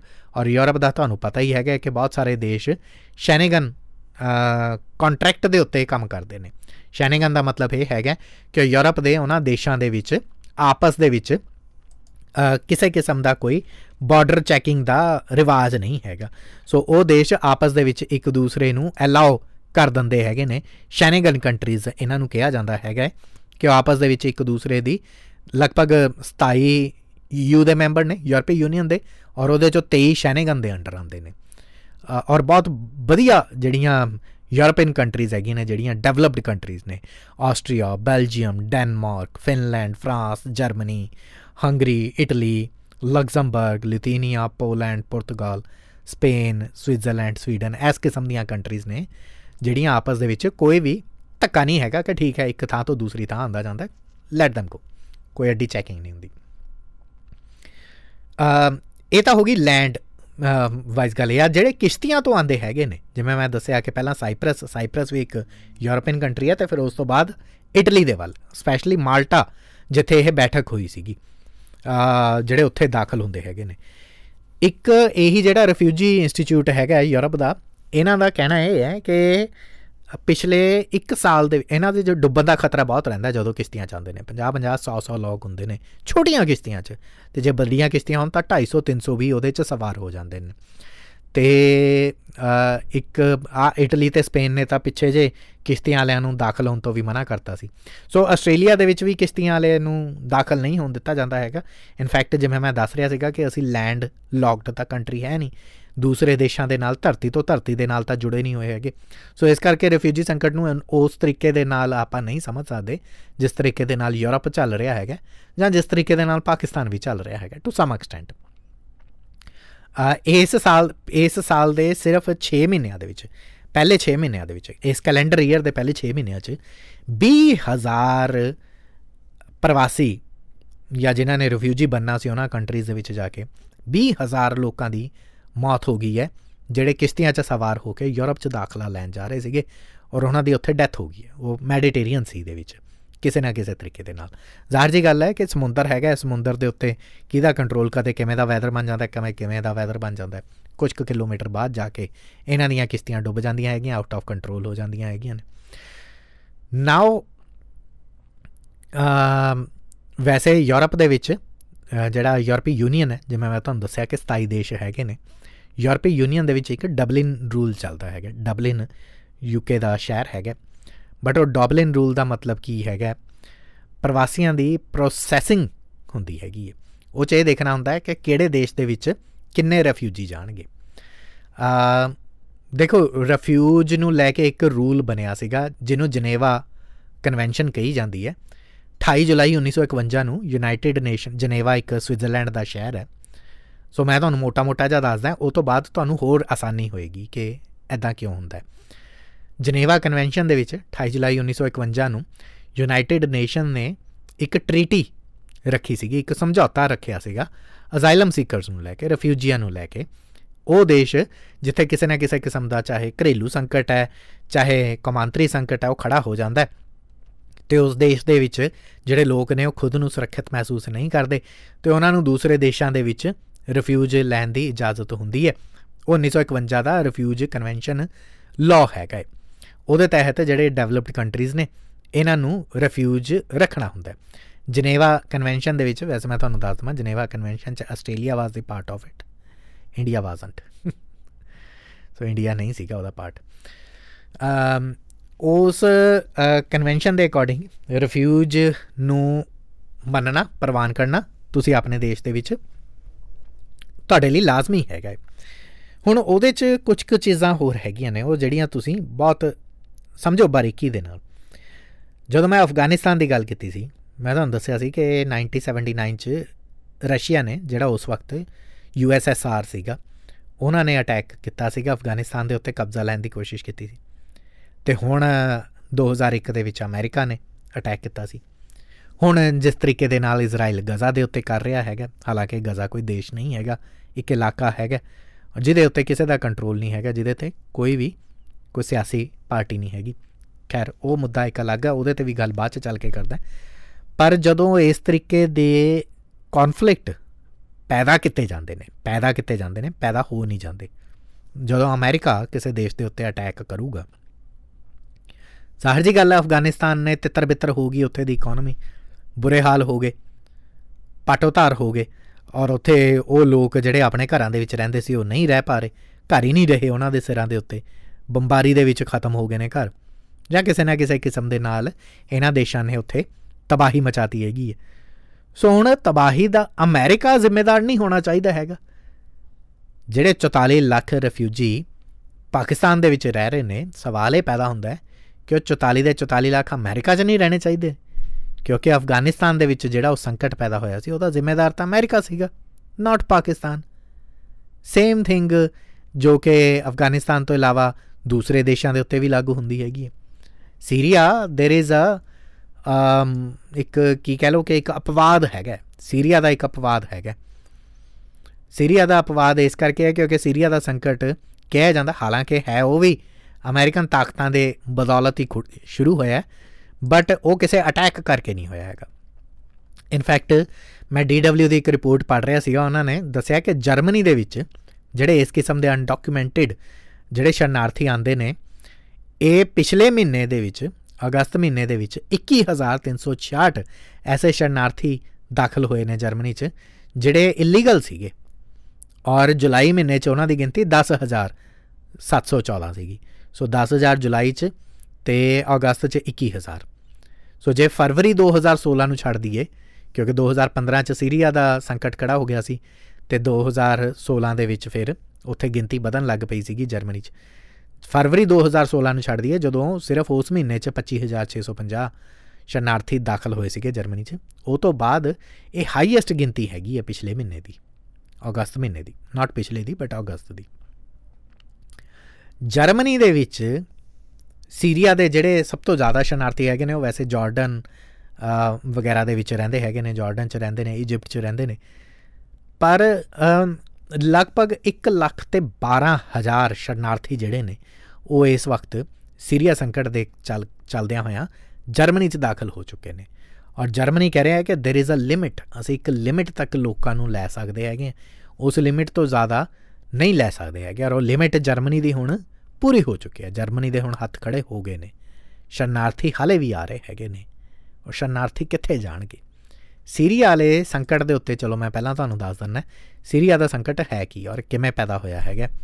ਔਰ ਇਹਦੇ ਨਾਲ ਜੁੜੀ ਗੱਲ ਫਿਰ ਅੱਗੇ ਚੱਲ ਕੇ ਗਜ਼ਾ ਇਜ਼ਰਾਈਲ ਦੇ ਨਾਲ ਵੀ ਜੁੜੀ ਕਰਨੀ ਹੈਗੀ। ਮਾਰਚ 2011 ਦਾ ਟਾਈਮ ਸੀਗਾ। ਸੀਰੀਆ ਦੇ ਵਿੱਚ ਜਿਹੜੇ ਦੋ ਨੌਜਵਾਨ ਸੀਗੇ ਉਹਨਾਂ ਨੇ ਸੀਰੀਆ ਦੇ ਇੱਕ ਦਮਾਸਕਸ ਸ਼ਹਿਰ ਦੇ ਵਿੱਚ ਕਨਫਲਿਕਟ ਕੀਤਾ, ਵਿਰੋਧ ਕੀਤਾ, ਸਰਕਾਰ ਦਾ ਵਿਰੋਧ ਕੀਤਾ ਕਿ ਸਰਕਾਰ ਕਿਸ ਤਰੀਕੇ ਦੇ ਨਾਲ ਜਿਹੜੀ ਹੈ ਲੋਕਾਂ ਨੂੰ, ਖਾਸ ਤੌਰ ਦੇ ਉੱਤੇ ਨੌਜਵਾਨਾਂ ਨੂੰ ਇਗਨੋਰ ਕਰਦੀ ਹੈਗੀ ਹੈ ਤੇ ਉਹ ਤੋਂ ਬਾਅਦ ਗ੍ਰੈਫਿਟੀ ਹੋਣ ਲੱਗੀ ਸਰਕਾਰ ਦੇ ਖਿਲਾਫ। ਦਾਰਾ ਕਰਕੇ ਇੱਕ ਸਾਊਥ ਦਾ ਸ਼ਹਿਰ ਸੀਗਾ ਸੀਰੀਆ ਦੇ। ਉਥੇ ਇਹ ਕਨਫਲਿਕਟ ਵੱਧ ਗਿਆ। ਤੇ ਉਹ ਤੋਂ ਬਾਅਦ ਦਾਰਾ ਤੋਂ ਹੁੰਦਿਆਂ ਹੁੰਦਿਆਂ ਅਲੱਗ-ਅਲੱਗ ਸ਼ਹਿਰਾਂ ਦੇ ਵਿੱਚ ਚਲਾ ਗਿਆ। ਅਲੱਗ-ਅਲੱਗ ਤਰੀਕਿਆਂ ਦੇ ਨਾਲ ਲੋਕਾਂ ਨੇ ਸਰਕਾਰ ਦੀ ਉਥੇ ਜਿਹੜੀ ਵਨ ਪਾਰਟੀ ਗਵਰਨਮੈਂਟ ਹੈ ਉਹਦੀ ਨਿਖੇਧੀ ਕਰਨੀ ਸ਼ੁਰੂ ਕਰਤੀ, ਸਰਕਾਰ ਦੇ ਖਿਲਾਫ ਮੁਖਾਲਫਤ ਸ਼ੁਰੂ ਕਰਤੀ, ਸਰਕਾਰ ਦੀ ਵਿਰੋਧਤਾ ਸ਼ੁਰੂ ਕਰਤੀ। ਸੋ ਇਸ ਕਰਕੇ ਸਰਕਾਰ ਨੇ ਉਹਨਾਂ ਦੇ ਖਿਲਾਫ ਜਿਹੜਾ ਇੱਕ ਐਕਸ਼ਨ ਲਿਆ ਔਰ ਉਹ ਵਾਇਲੈਂਟ ਐਕਸ਼ਨ ਸੀਗਾ। ਔਰ ਇਸ ਦਰਮਿਆਨ ਇੱਕ ਸਿਵਲ ਕਨਫਲਿਕਟ ਇੱਥੇ ਸ਼ੁਰੂ ਹੋ ਜਾਂਦਾ ਸਰਕਾਰ ਦੇ ਖਿਲਾਫ ਗੁੱਸਾ ਕੱਢਣਾ ਔਰ ਉਸ ਗੁੱਸੇ ਨੂੰ ਜਿਹੜਾ ਇਹ ਪਲੇਟਫਾਰਮ ਜਿਹੜੀਆਂ ਦੰਦੀਆਂ ਨੇ, ਉਹ ਸੰਸਥਾਵਾਂ ਖੁਦ ਕੱਟੜ ਹੈਗੀਆਂ ਨੇ। ਜਿਹੜੀਆਂ ਚਾਹੁੰਦੀਆਂ ਨੇ ਕਿ ਸੀਰੀਆ ਦੇ ਵਿੱਚ ਉਹਨਾਂ ਦਾ ਰਾਜ ਹੋ ਜਾਵੇ ਜਾਂ ਫਿਰ ਉਹ ਸੰਸਥਾਵਾਂ ਨੇ ਜਾਂ ਉਹ ਕੱਟੜ ਆਰਗੇਨਾਈਜੇਸ਼ਨਸ ਨੇ ਜਿਹੜੀਆਂ ਸੀਰੀਆ ਨੂੰ ਪੀਸਫੁਲੀ ਰਹਿੰਦੇ ਹੋਏ ਨਹੀਂ ਦੇਖਣਾ ਚਾਹੁੰਦੀਆਂ ਹੈਗੀਆਂ। ਚਾਹੇ ਉਹ 12 ਬਾਹਰੋਂ ਬੈਠ ਕੇ ਸੰਸਥਾਵਾਂ ਪੇਬੈਕ ਕਰ ਰਹੀਆਂ ਨੇ, ਇਹਨਾਂ ਕੱਟੜ ਲੋਕਾਂ ਨੂੰ ਕਿ ਤੁਸੀਂ ਚੱਕੋ ਹਥਿਆਰ ਸਰਕਾਰ ਦੇ ਖਿਲਾਫ। ਲਗਭਗ ਲਗਭਗ 1.5 ਕਰੋੜ ਲੋਕ ਸੀਰੀਆ ਤੋਂ ਹੁਣ ਤੱਕ ਹੁਣ ਤੱਕ 2015 ਤੋਂ ਲੈ ਕੇ ਹੁਣ ਤੱਕ ਅਲੱਗ-ਅਲੱਗ ਤਰੀਕਿਆਂ ਦੇ ਨਾਲ ਉਥੋਂ ਉੱਜੜਦੇ ਰਹੇ ਹੈਗੇ ਨੇ ਔਰ ਉੱਜੜ ਕੇ ਅਲੱਗ-ਅਲੱਗ ਦੇਸ਼ਾਂ ਦੇ ਵਿੱਚ ਜਾਂਦੇ ਰਹੇ ਹੈਗੇ ਨੇ। ਇਨਫੈਕਟ ਆ ਇਸੇ ਸਾਲ ਦੇ ਵਿੱਚ ਫਰਵਰੀ ਮਹੀਨੇ 'ਚ ਜਿਹੜੇ ਪੁਚਾਲ ਵੀ ਆ ਗਿਆ ਸੀਗਾ। ਸੀਰੀਆ, ਟਰਕੀ ਦੇ ਵਿੱਚ ਆਇਆ ਸੀਗਾ ਬਟ ਸੀਰੀਆ 'ਚ ਵੀ ਤੁਹਾਡੇ ਯਾਦ ਹੋਣਾ ਕਿ ਬਹੁਤ ਬੁਰੇ ਤਰੀਕੇ ਦੇ ਨਾਲ ਸੀਰੀਆ ਦਾ ਉਹ ਏਰੀਆ, ਉਹ ਇਲਾਕਾ ਜਿਹੜਾ ਇਸ ਰਿਫਿਊਜੀ ਸੰਕਟ ਤੋਂ ਉੱਭਰ ਰਿਹਾ ਸੀਗਾ, ਸਰਕਾਰ ਦੇ ਖਿਲਾਫ ਵਿਰੋਧਤਾ ਤੋਂ ਬਾਅਦ ਉਹ ਇਲਾਕਾ ਸਟੇਬਲ ਹੋਣ ਦੀ ਕੋਸ਼ਿਸ਼ ਕਰ ਰਿਹਾ ਸੀ, ਪਰ ਉੱਥੇ ਆ ਕੁਦਰਤ ਦੀ ਮਾਰ ਪੈ ਗਈ। ਖੈਰ ਟਰਕੀ ਦੇ ਨਾਲ ਬਾਰਡਰ ਲੱਗਦੀ ਹੈਗੀ ਹੈ ਸੀਰੀਆ ਦੀ। ਸੋ ਜ਼ਾਹਰ ਜੀ ਗੱਲ ਹੈ ਕਿ ਟਰਕੀ ਦੇ ਵਿੱਚ ਸਭ ਤੋਂ ਜ਼ਿਆਦਾ ਜਿਹੜੇ ਸੀਰੀਅਨ ਲੋਕ ਉੱਥੇ ਜਾ ਕੇ ਰਿਫਿਊਜ ਲੈਂਦੇ ਹੈਗੇ ਨੇ। ਸੀਰੀਆ ਤੋਂ ਇਲਾਵਾ ਲੈਬਨਾਨ ਦੇ ਵਿੱਚ ਜਿਹੜੇ ਨੇ, ਟਰਕੀ ਤੋਂ ਇਲਾਵਾ ਲੈਬਨਾਨ 'ਚ ਲੱਗੇ ਹੋਏ ਨੇ ਕੈਂਪ ਜਾਰਡਨ ਦੇ ਵਿੱਚ ਰਿਫਿਊਜੀ ਕੈਂਪ ਲੱਗਦੇ ਨੇ। ਇਨਫੈਕਟ ਇਰਾਕ ਤੱਕ ਚਲੇ ਜਾਣ ਦੇ ਲਈ ਵੀ ਇਹ ਸੇਫ ਮੰਨਦੇ ਨੇ। ਇਹਨਾਂ ਨੂੰ ਇਹ ਲੱਗਦਾ ਹੈ ਕਿ ਸੀਰੀਆ ਦੇ ਨਾਲੋਂ ਤਾਂ ਇਰਾਕ ਵੀ ਸੇਫ ਹੈਗਾ। ਉਹ ਇਰਾਕ ਜਿੱਥੇ ਖੁਦ ਜਿਹੜਾ ਇਰਾਕ ਰਿਫਿਊਜੀ ਸੰਕਟ ਚੱਲ ਚੁੱਕਿਆ ਹੈਗਾ। ਅਮਰੀਕਾ ਦੇ ਹਮਲਿਆਂ ਤੋਂ ਪਰੇਸ਼ਾਨ ਹੋਇਆ। ਔਰ ਔਰ ਇਹਨੂੰ ਕਹਿੰਦੇ ਨੇ ਕਿ ਇਸ ਸਦੀ ਦਾ ਇਹ ਸਭ ਤੋਂ ਵੱਡਾ ਇੱਕ ਚੈਲੰਜ ਹੈਗਾ ਹਿਊਮਨ ਰੇਸ ਦੇ ਅੱਗੇ।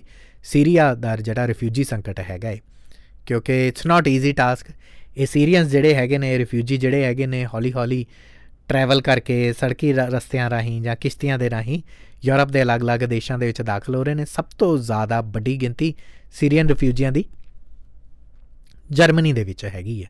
ਔਰ ਸਭ ਤੋਂ ਜ਼ਿਆਦਾ ਜਿਹੜੇ ਰਿਫਿਊਜੀ ਹੈਗੇ ਨੇ, ਉਹਨਾਂ 'ਚ ਮਹਿਲਾਵਾਂ ਨੇ ਜਾਂ ਛੋਟੇ ਬੱਚੇ ਨੇ। ਮਤਲਬ ਇਹ ਵੀ ਕਿਹਾ ਜਾ ਰਿਹਾ ਹੈ ਕਿ ਇੱਕ ਤਿਹਾਈ ਤਾਂ ਸੀਰੀਅਨ ਰਿਫਿਊਜੀਆਂ ਦੀ ਗਿਣਤੀ ਜਿਹੜੀ ਹੈ, ਉਹ ਸਿਰਫ ਬੱਚਿਆਂ ਦੀ ਹੈ। ਇੱਕ ਤਿਹਾਈ ਤੋਂ ਵੀ ਜ਼ਿਆਦਾ। ਤੇ ਜਿਹੜੀਆਂ ਯੂਐਨ ਦੀਆਂ ਅਲੱਗ-ਅਲੱਗ ਰਿਫਿਊਜੀ ਏਜੰਸੀਜ਼ ਨੇ, ਉਹ ਕਹਿ ਰਹੀਆਂ ਨੇ ਕਿ ਸੀਰੀਆ ਦਾ 90% ਜਿਹੜੀ ਸੀਰੀਅਨ ਇਕਨੋਮੀ ਅੱਜ ਦੀ ਤਰੀਕ ਦੇ ਵਿੱਚ, ਉਹ ਅਸਿਸਟੈਂਸ ਤੇ ਚੱਲ ਰਹੀ ਹੈ। ਠੀਕ ਉਸੇ ਤਰੀਕੇ ਦੇ ਨਾਲ, ਜਿਵੇਂ ਗਜ਼ਾ ਦੇ ਵਿੱਚ ਚੱਲ ਰਹੀ ਹੈਗੀ ਹੈ ਹੁਣ, ਜਾਂ ਚੱਲ ਰਹੀ ਸੀਗੀ। ਬੇਸਿਕਲੀ ਸੀਰੀਆ ਦੇ ਵਿੱਚ ਹਮੇਸ਼ਾ ਇਸ ਤਰ੍ਹਾਂ ਦੇ ਹਾਲਾਤ ਨਹੀਂ ਰਹੇ ਹੈਗੇ। ਕਿਸੇ ਟਾਈਮ ਦੇ ਉੱਤੇ ਸੀਰੀਆ ਜਿਹੜਾ ਸੀਗਾ, ਉਹ ਆਟੋਮਨ ਸਾਮਰਾਜ ਦੇ ਥੱਲੇ ਚੱਲ ਰਿਹਾ ਸੀਗਾ। ਪਰ ਆ ਜਦੋਂ ਤੋਂ ਆ ਜਿਹੜਾ ਬੈਥਿਜ਼ਮ ਜਿਹੜਾ ਫੈਲ ਰਿਹਾ ਹੈਗਾ, ਆ, ਤੁਹਾਡੇ ਯਾਦ ਹੋਏਗਾ ਕਿ ਮੈਂ ਪਿਛਲੇ ਐਪੀਸੋਡ ਦੇ ਵਿੱਚ ਅਲੱਗ-ਅਲੱਗ ਧਰਮਾਂ ਦੀ ਗੱਲ ਕੀਤੀ ਸੀਗੀ। ਖਾਸ ਤੌਰ ਦੇ ਉੱਤੇ ਧਰਤੀ ਦੀ ਸ਼ੁਰੂਆਤ ਤੋਂ ਲੈ ਕੇ ਗੱਲ ਜਿਹੜੀ ਕਰਨੀ ਸ਼ੁਰੂ ਕੀਤੀ ਸੀਗੀ। ਸੋ ਉਹ ਐਪੀਸੋਡ ਨੂੰ ਵੀ ਤੁਸੀਂ ਜੋੜ ਕੇ ਸਮਝ ਸਕਦੇ ਹੈਗੇ ਹੋ ਕਿ ਇਹ ਜਿਹੜਾ ਬੈਥਿਜ਼ਮ ਹੈਗਾ ਹੈ ਜਿਹੜੀ ਧਰਮ ਦੇ ਵਿੱਚ ਕਿਸੇ ਕਿਸਮ ਦੀ ਕੋਈ ਕੱਟੜਤਾ ਆ ਜਾਂਦੀ ਹੈਗੀ ਹੈ ਉਹ ਕਿੰਨੀ ਖਤਰਨਾਕ ਹੁੰਦੀ ਹੈਗੀ ਹੈ ਬੈਥਿਸਟ ਆਈਡੀਓਲੋਜੀ ਜਿਹੜੀ ਹੈਗੀ ਹੈ ਬੇਸਿਕਲੀ ਇੱਕ ਟਾਈਮ ਹੁੰਦਾ ਸੀਗਾ ਆਟੋਮਨ ਤੋਂ ਬਾਅਦ ਸੀਰੀਆ ਜਿਹੜਾ ਸੀਗਾ, ਉਹ ਅਰਬ ਦੇ ਨਾਲ ਰਲ ਕੇ ਇੱਕ ਯੂਨਾਈਟਿਡ ਸਟੇਟ ਆਫ ਅਰਬ ਬਣਾਉਣਾ ਚਾਹੁੰਦਾ ਸੀਗਾ। ਅਮ U United Arab Republic UAR so ਉਹ ਬੈਥਿਜ਼ਮ ਨੂੰ ਮੰਨਦੇ ਸੀਗੇ। ਤੇ ਔਰ ਬਹੁਤ ਪੋਲੀਟੀਕਲੀ ਬਹੁਤ ਕੱਟੜਤਾ ਸੀਗੀ। ਬੇਸਿਕਲੀ ਬੈਥਿਜ਼ਮ ਜਿਹੜਾ ਹੈਗਾ, ਉਹ ਇਸਲਾਮ ਨੂੰ ਮੰਨਦਾ ਜ਼ਾਹਰ ਜੀ ਗੱਲ ਹੈ। ਔਰ ਅਰਬਿਕ ਭਾਸ਼ਾ ਦੇ ਵਿੱਚ ਲਿਖੀ ਹੋਈ ਕੁਰਾਨ ਨੂੰ ਮੰਨਦਾ ਹੈਗਾ ਔਰ ਉਹ ਬੈਥਿਜ਼ਮ ਜਿਹੜਾ ਹੈਗਾ, ਉਹ ਪੋਲੀਟੀਕਲ ਪਲੂਰਲਿਜ਼ਮ ਨੂੰ ਰਿਜੈਕਟ ਕਰਦਾ ਹੈ। ਇਹ ਥਿਊਰੀ ਬੜੀ ਇੰਟਰਸਟਿੰਗ ਹੈਗੀ ਹੈ ਪੋਲੀਟੀਕਲ ਪਲੂਰਲਿਜ਼ਮ ਸੁਣਨ ਨੂੰ ਬੜੀ ਭਾਰੀ ਭਰਕਮ ਤੁਹਾਨੂੰ ਇਹ ਟਰਮ ਲੱਗ ਰਹੀ ਹੋਏਗੀ। ਆਸਾਨ ਕਰਕੇ ਮੈਂ ਤੁਹਾਨੂੰ ਦੱਸਦਾ ਹੈਗਾ ਬੇਸਿਕਲੀ ਬੈਥਿਜ਼ਮ ਜਿਹੜਾ ਹੈਗਾ, ਉਹ ਕਹਿੰਦੇ ਨੇ ਕਿ ਕੋਈ ਇੱਕ ਪਾਰਟੀ, ਕੋਈ ਇੱਕ ਬੰਦਾ ਹੀ ਰਾਜ ਕਰੇ। ਉਦਾਹਰਨ ਦੇ ਤੌਰ ਤੇ ਭਾਰਤ ਦੇ ਵਿੱਚ ਅਲੱਗ-ਅਲੱਗ ਪੋਲੀਟੀਕਲ ਪਾਰਟੀਆਂ ਨੇ। ਕਦੇ ਕਾਂਗਰਸ ਦੀ ਸਰਕਾਰ ਆਏਗੀ, ਕਦੇ ਬੀਜੇਪੀ ਦੀ, ਕਦੇ ਕਿਸੇ ਪਾਰਟੀ ਦੀ, ਕਦੇ ਕਿਸੇ ਪਾਰਟੀ ਦੀ। ਪੋਲੀਟੀਕਲੀ ਇੱਕ ਬਹੁਤ ਸੁਤੰਤਰਤਾ ਹੈਗੀ ਹੈ ਤੁਹਾਨੂੰ ਆਪਣੀ ਫੇਵਰਿਟ ਪੋਲੀਟੀਕਲ ਪਾਰਟੀ ਜਾਂ ਉਹਦੇ ਰਾਜਨੇਤਾ ਨੂੰ ਚੁਣਨ ਦੀ। ਉਸੇ ਤਰੀਕੇ ਦੇ ਨਾਲ ਤੁਹਾਡੇ ਰਿਪਰੈਜ਼ੈਂਟੇਟਿਵ ਬਣਦੇ ਨੇ। ਬਟ ਇਹ ਜਿਹੜਾ ਵਨ ਪਾਰਟੀ ਵਨ ਸਟੇਟ ਵਾਲਾ ਸਿਸਟਮ ਹੈਗਾ ਬੈਥਿਜ਼ਮ ਉਹਦੇ ਵਿੱਚ ਯਕੀਨ ਕਰਦਾ ਹੈਗਾ ਉਹ ਕਹਿੰਦੇ ਨੇ ਕਿ ਕੋਈ ਇੱਕੋ ਹੀ ਪਾਰਟੀ ਜਾਂ ਕੋਈ ਇੱਕੋ ਹੀ ਸ਼ਖਸ ਜਿਹੜਾ ਹੈਗਾ ਉਹ ਤੁਹਾਨੂੰ ਤਾਂ ਨੂੰ ਲੈ ਕੇ ਜਾ ਸਕਦਾ ਤੁਹਾਡੀ ਦੇਸ਼ ਦੀ ਤਰੱਕੀ ਤਾਂ ਹੋਏਗੀ। ਔਰ ਇਹ ਜਿਹੜਾ ਬੈਥਿਜ਼ਮ, ਵੈਸੇ ਇਹ ਬੜੀ ਖਤਰਨਾਕ ਚੀਜ਼ ਹੈਗੀ ਬੈਥਿਜ਼ਮ, ਕੋਈ ਸੌਖਾ ਨਹੀਂ ਹੈਗਾ। ਬੇਸਿਕਲੀ ਜਿਹੜੇ ਵੱਡੀਆਂ ਵੱਡੀਆਂ ਪਰਸਨੈਲਿਟੀਆਂ ਤੁਸੀਂ ਲਗਾ ਲਓ, ਇਹਦੀ ਸੀਰੀਆ ਦੇ ਵਿੱਚ ਜਿਹੜੀ ਸ਼ੁਰੂਆਤ ਸੀਗੀ, ਮਾਈਕਲ ਅਲਫਾਕ ਨੇ ਕੀਤੀ ਸੀਗੀ। ਤੇ ਉਹਨਾਂ ਦੀ ਇਰਾਕ ਦੇ ਵਿੱਚ ਵੀ ਪਾਰਟੀ ਹੈਗੀ ਹੈ, ਇਰਾਕੀ ਬਾਥ, ਬੈਥ ਪਾਰਟੀ। ਤੇ ਉਦੋਂ ਬਾਅਦ ਇਸ ਨੂੰ ਬਹੁਤ ਸਾਰੇ ਲੋਕਾਂ ਨੇ ਪ੍ਰਵਾਨ ਕੀਤਾ, ਜਿਵੇਂ ਸੱਦਾਮ ਹੁਸੈਨ। ਜਿਨ੍ਹਾਂ ਦਾ ਇਰਾਕ ਦੇ ਵਿੱਚ ਰਾਜ ਰਿਹਾ ਹੈਗਾ ਇੱਕ ਲੰਮੇ ਅਰਸੇ ਤੱਕ ਰਾਜ ਰਿਹਾ ਹੈਗਾ ਇਨਫੈਕਟ ਇਰਾਕ ਦੇ ਪੰਜਵੇਂ ਰਾਸ਼ਟਰਪਤੀ ਦੇ ਤੌਰ ਤੇ ਉੱਤੇ ਸੱਦਾਮ ਹੁਸੈਨ ਉੱਥੇ ਰਾਜ ਕਰ ਚੁੱਕੇ ਨੇ, ਪ੍ਰਧਾਨ ਮੰਤਰੀ ਰਹਿ ਚੁੱਕੇ ਨੇ, ਰਾਸ਼ਟਰਪਤੀ ਰਹਿ ਚੁੱਕੇ ਨੇ। ਸੱਦਾਮ ਹੁਸੈਨ ਬੈਥਿਜ਼ਮ ਦੇ ਵਿੱਚ ਯਕੀਨ ਕਰਦੇ ਸੀਗੇ। ਉਹਨਾਂ ਦਾ ਇਹ ਸੀਗਾ ਕਿ ਸਾਡੀ ਉਹ ਇੱਕ ਇੱਕ ਪਾਰਟੀ ਜਿਹੜੀ ਹੈਗੀ ਹੈ ਉਹ ਉੱਥੇ ਰਾਜ ਕਰੇਗੀ ਇਰਾਕ ਦੇ ਵਿੱਚ। ਠੀਕ ਐਸੇ ਤਰੀਕੇ ਦੇ ਨਾਲ ਸੀਰੀਆ ਦੇ ਵਿੱਚ ਜਿਹੜੇ ਹਾਫਿਜ਼ ਅਲ ਅਸਦ ਸੀਗੇ ਉਹਨਾਂ ਨੇ ਰਾਜ ਕੀਤਾ 18ਵੇਂ ਰਾਸ਼ਟਰਪਤੀ ਦੇ ਤੌਰ ਦੇ ਉੱਤੇ ਸੀਰੀਆ ਦੇ ਵਿੱਚ 1971 ਤੋਂ ਲੈ ਕੇ ਆਪਣੀ ਡੈਥ ਤੱਕ। ਕੋਈ ਚੋਣਾਂ ਹੀ ਨਹੀਂ ਹੋਣ ਦਿੱਤੀਆਂ ਹੈਗੀਆਂ। ਤੇ ਹੁਣ ਮੌਜੂਦਾ ਸਮੇਂ ਦੇ ਵਿੱਚ ਉਹਨਾਂ ਦੇ ਬੇਟੇ ਨੇ ਜਿਹੜੇ, ਬਸ਼ਰ ਅਲ ਅਸਦ, ਜਿਹੜੇ ਇਸ ਵਕਤ ਸੀਰੀਆ ਨੂੰ ਕਮਾਂਡ ਕਰ ਰਹੇ ਨੇ, ਉੱਥੋਂ ਦੇ ਪ੍ਰੈਜ਼ੀਡੈਂਟ ਨੇ। 2000 2000 ਤੋਂ ਲੈ ਕੇ, ਸਾਲ 2000 ਤੋਂ ਲੈ ਕੇ ਹੁਣ ਤੱਕ ਉੱਥੋਂ ਦੇ ਉਹ ਰਾਸ਼ਟਰਪਤੀ ਹੋਣੇ ਇਹ ਇੱਕ ਪ੍ਰੋਬਲਮ ਹੈਗੀ ਹੈ, ਬੈਥਿਜ਼ਮ ਸੀਰੀਆ ਦੇ ਲਈ। ਔਰ ਇੱਕ ਟਾਈਮ ਜਦੋਂ ਜਿਨ੍ਹਾਂ ਨੂੰ ਕਿਹਾ ਜਾਂਦਾ ਸੀ ਕਿ ਕੁਰਦਾਂ ਦੀ ਧਰਤੀ ਹੈਗੀ ਹੈ ਤੇ ਕੁਰਦਿਸਤਾਨ ਇਹਨੂੰ ਕਿਹਾ ਜਾਂਦਾ ਸੀਗਾ ਕਿਸੇ ਟਾਈਮ ਦੇ ਉੱਤੇ। ਉਹ ਤੋਂ ਬਾਅਦ ਇਹ ਫਿਰ ਅੱਡ-ਅੱਡ ਵੀ ਹੋ ਗਏ। ਆਟੋਮਨ ਸਾਮਰਾਜ ਦਾ ਰਾਜ ਰਿਹਾ ਹੈਗਾ ਇੱਥੇ। ਆਟੋਮਨ ਸਾਮਰਾਜ ਦੇ ਰਾਜ ਦੇ ਵਿੱਚ ਜਿਹੜਾ ਇਹ ਇਰਾਕ ਸੀਗਾ ਜਾਂ ਸੀਰੀਆ ਸੀਗਾ ਇਕੱਠੇ ਹੁੰਦੇ ਸੀਗੇ। ਬਾਅਦ ਦੇ ਵਿੱਚ ਫਿਰ ਅਲੱਗ-ਅਲੱਗ ਦੇਸ਼ ਬਣ ਗਏ।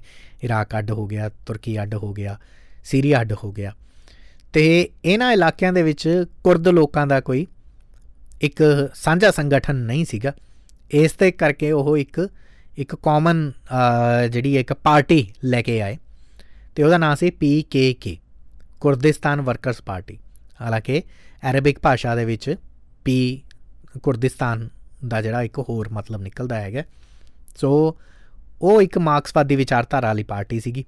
ਪਰ ਉਦੋਂ ਬਾਅਦ ਇਹ ਲੜ ਕੇ ਜੰਗ ਲੜ ਕੇ ਗੁਰਿੱਲਾ ਵਾਰ ਦੇ ਵਿੱਚ ਯਕੀਨ ਰੱਖਣ ਵਾਲੇ ਇਹ ਬੈਥਿਜ਼ਮ ਵਿਚਾਰਧਾਰਾ ਦੇ ਵਿੱਚ ਯਕੀਨ ਰੱਖਣ ਵਾਲੇ ਇਸ ਪੀਕੇਕੇ ਗਰੁੱਪ ਨੇ ਹੌਲੀ-ਹੌਲੀ ਸੀਰੀਆ ਦੇ ਵਿੱਚ ਰਾਜ ਕਰਨਾ ਸ਼ੁਰੂ ਕਰ ਦਿੱਤਾ। ਤੇ ਹੁਣ ਇਸੇ ਕਰਕੇ ਪੀਕੇਕੇ ਜਿਹੜਾ ਹੈਗਾ ਏ, ਤੁਰਕੀ ਜਿਹੜਾ ਹੈਗਾ ਏ, ਉਹ ਕਹਿੰਦਾ ਹੈ ਕਿ ਪੀਕੇਕੇ ਇੱਕ ਕੱਟੜ ਸੰਗਠਨ ਹੈ, ਅਤਵਾਦੀ ਸੰਗਠਨ ਹੈਗਾ ਤੇ ਜਿਹੜਾ ਪੀਕੇਕੇ ਹੈਗਾ ਉਹ ਕਹਿੰਦਾ ਹੈ ਕਿ ਅਸੀਂ ਸਰਕਾਰੇ ਅਸੀਂ ਚਲਾ ਸਕਦੇ ਹੈਗੇ ਆ ਸੀਰੀਆ ਦੇ ਵਿੱਚ।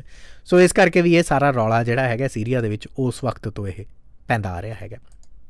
ਨਾਓ ਥਿਸ ਇਜ਼ ਮੈਨੂੰ ਪਤਾ ਮੈਂ ਬਹੁਤ ਕੁਇਕਲੀ ਬਹੁਤ ਛੋਟੇ ਛੋਟੇ ਤਰੀਕੇ ਦੇ ਨਾਲ ਤੁਹਾਨੂੰ ਇਹ ਇਹ ਇਹ ਜਿਹੜੀਆਂ ਇਨਫੋਰਮੇਸ਼ਨ ਦੇ ਰਿਹਾ ਹੈਗਾ। ਪਰ ਉਹਦਾ ਇੱਕ ਕਾਰਨ ਇਹ ਹੈਗਾ ਕਿ ਲਾਸਟ ਵਾਲਾ ਟੌਪਿਕ ਜਿਹਦੇ ਤੇ ਮੈਂ ਜ਼ਿਕਰ ਕਰਨਾ ਚਾਹੁੰਦਾ ਸੀਗਾ ਕਿ ਅੱਜ ਕੱਲ ਜਿਹੜੀ ਘਟਨਾ ਇੱਕ ਵਾਪਰੀ ਹੈ, ਜਿਵੇਂ ਹਨ ਕੱਲ ਦੇ ਦਿਨ ਜ਼ਾਦਰਾਨ ਦਾ ਜਿਹੜੀ ਸਪੀਚ ਸੀਗੀ ਉਹ ਪਲੱਸ ਆ ਜਿਹੜੀ ਪਿਛਲੇ ਇੱਕ ਹਫ਼ਤੇ ਦੇ ਵਿੱਚ ਘਟਨਾ ਵਾਪਰੀ ਹੈ ਨਾ ਦੋ ਘਟਨਾਵਾਂ ਨੇ ਧਿਆਨ ਖਿੱਚਿਆ ਤੇ ਅਸੀਂ ਸੋਚਿਆ ਕਿ ਠੀਕ ਹੈ, ਤੁਹਾਨੂੰ ਨਿਊਜ਼ ਐਂਡ ਵਿਊਜ਼ ਦੇ ਵਿੱਚ ਅੱਜ ਰਿਫਿਊਜ ਕ੍ਰਾਈਸਿਸ ਦੇ ਬਾਰੇ ਦੱਸਦੇ ਹੈਗੇ ਜ਼ਾਦਰਾਨ ਦੇ man of the match speech ਦੇ ਬਾਰੇ ਤਾਂ ਮੈਂ ਤੁਹਾਨੂੰ ਦੱਸ ਹੀ ਦਿੱਤਾ। ਜਿਹੜਾ ਹੁਣ ਗਜ਼ਾ ਦੇ ਵਿੱਚ ਰਿਫਿਊਜ ਸੰਕਟ ਖੜਾ ਹੋ ਰਿਹਾ ਜਿਹੜੇ ਗਜ਼ਾ ਦੇ ਵਿੱਚ ਇਜ਼ਰਾਈਲ ਦੀ ਤਰਫ ਤੋਂ ਅਟੈਕ ਕੀਤੇ ਜਾ ਰਹੇ ਨੇ ਔਰ ਉਸ ਤੋਂ ਬਾਅਦ ਉੱਥੇ ਲੋਕਾਂ ਦੀ ਤਬਾਹੀ ਹੋ ਰਹੀ ਹੈ, ਉਹਨਾਂ ਦੇ ਘਰ ਖਤਮ ਹੋ ਗਏ ਨੇ, ਉਹਨਾਂ ਦੀਆਂ ਦੁਕਾਨਾਂ ਢਹਿ ਢੇਰੀ ਹੋ ਗਈਆਂ ਨੇ। ਮਲਬੇ ਦੇ ਢੇਰ ਦੇ ਵਿੱਚ ਪੂਰਾ ਦਾ ਪੂਰਾ ਗਜ਼ਾ ਇਲਾਕਾ ਜਿਹੜਾ ਤਬਦੀਲ ਹੋ ਚੁੱਕਿਆ ਹੈਗਾ ਹੁਣ ਉੱਥੇ ਦੇ ਜਿਹੜੇ ਜ਼ਿੰਦਾ ਬਚੇ ਹੋਏ ਲੋਕ ਨੇ, ਉਹਨਾਂ ਨੂੰ ਇਹ ਉਮੀਦ ਹੈ ਕਿ ਸਾਨੂੰ ਗਵਾਂਡ ਦੇ ਵਿੱਚ ਟਰਕੀ ਜਾਂ ਨਾਰਥ ਪਾਰਟ ਦੇ ਵਿੱਚ ਜਾਰਡਨ ਜਿਹੜਾ ਹੈਗਾ ਉਹ ਐਂਟਰੀ ਦੇ ਦੇਵੇ। ਪਰ ਨਾ ਤਾਂ ਮਿਸਰ ਤੇ ਨਾ ਹੀ ਜਾਰਡਨ ਤੇ ਨਾ ਹੀ ਟਰਕੀ ਇਸ ਚੀਜ਼ ਦੇ ਹੱਕ ਦੇ ਵਿੱਚ ਨਹੀਂ ਹੈਗੇ ਕਿ ਉਹ ਗਜ਼ਾ ਦੇ ਲੋਕਾਂ ਨੂੰ ਐਸਟੈਬਲਿਸ਼ ਕਰਨ ਆਪਣੇ ਦੇਸ਼ ਦੇ ਵਿੱਚ। ਮਿਸਰ ਦੇ ਜਿਹੜੇ ਰਾਸ਼ਟਰਪਤੀ ਨੇ ਅਬਦਲ ਅਲਫਤ ਅਬਦਲ ਫਤਹ ਅਲ ਸੀਸੀ, ਉਹਨਾਂ ਨੇ ਤਾਂ ਇਹ ਵੀ ਗੱਲ ਕਹਿ ਦਿੱਤੀ ਹੈ ਕਿ ਬੇਸਿਕਲੀ ਇਹ ਜੰਗ ਹਮਾਸ ਦੇ ਖਿਲਾਫ ਤਾਂ ਹੈ ਹੀ ਨਹੀਂ। ਇਹ ਜੰਗ ਹੈਗੀ ਹੈ ਗਜ਼ਾ ਦੇ ਖਿਲਾਫ। ਇਜ਼ਰਾਈਲ ਜਿਹੜਾ ਆਪਣਾ ਗੁੱਸਾ ਕੱਢ ਰਿਹਾ, ਉਹ ਮੁਸਲਮਾਨਾਂ ਦੇ ਖਿਲਾਫ ਕੱਢ ਰਿਹਾ। ਤੇ ਜੇ ਜ਼ਬਰਦਸਤੀ ਇਜ਼ਰਾਈਲ ਉਥੋਂ ਮੁਸਲਮਾਨਾਂ ਨੂੰ ਕੱਢ-ਕੱਢ ਕੇ ਮਿਸਰ ਭੇਜੇਗਾ ਤਾਂ ਇਸ ਇਲਾਕੇ ਦੀ ਸ਼ਾਂਤੀ ਵੀ ਜਿਹੜੀ ਉਹ ਸਥਿਰ ਨਹੀਂ ਰਹਿਣੀ ਹੈਗੀ। ਤੇ ਉਧਰੋਂ ਜਾਰਡਨ ਦੇ ਜਿਹੜੇ ਸ਼ਾਹ ਅਬਦੁੱਲਾ ਸੈਕੰਡ ਸੀਗੇ, ਉਹਨਾਂ ਨੇ ਵੀ ਇਹੀ ਬਿਆਨ ਦਿੱਤਾ ਕਿ ਨਾ ਹੀ ਮਿਸਰ, ਨਾ ਹੀ ਕੋਈ ਜਾਰਡਨ ਦੇ ਵਿੱਚ ਕੋਈ ਵੀ ਸ਼ਰਨਾਰਥੀ ਆ ਕੇ ਰਹਿ ਸਕਦਾ ਹੈਗਾ। ਸਾਡੇ ਕੋਲ ਨਹੀਂ ਆ ਕੇ ਰਹਿਣਾ ਹੈਗਾ। ਬੇਸਿਕਲੀ ਮੁਸਲਿਮ ਬ੍ਰਦਰਹੁੱਡ ਦਾ ਨਾਰਾ ਦੇਣ ਵਾਲੇ ਇਹਨਾਂ ਦੇਸ਼ਾਂ ਨੇ ਮੁਸਲਮਾਨਾਂ ਨੂੰ ਹੀ ਆਪਣੇ ਦੇਸ਼ ਦੇ ਵਿੱਚ ਐਂਟਰੀ ਦੇਣ ਤੋਂ ਮਨਾ ਕਿਉਂ ਕੀਤਾ ਹੈਗਾ?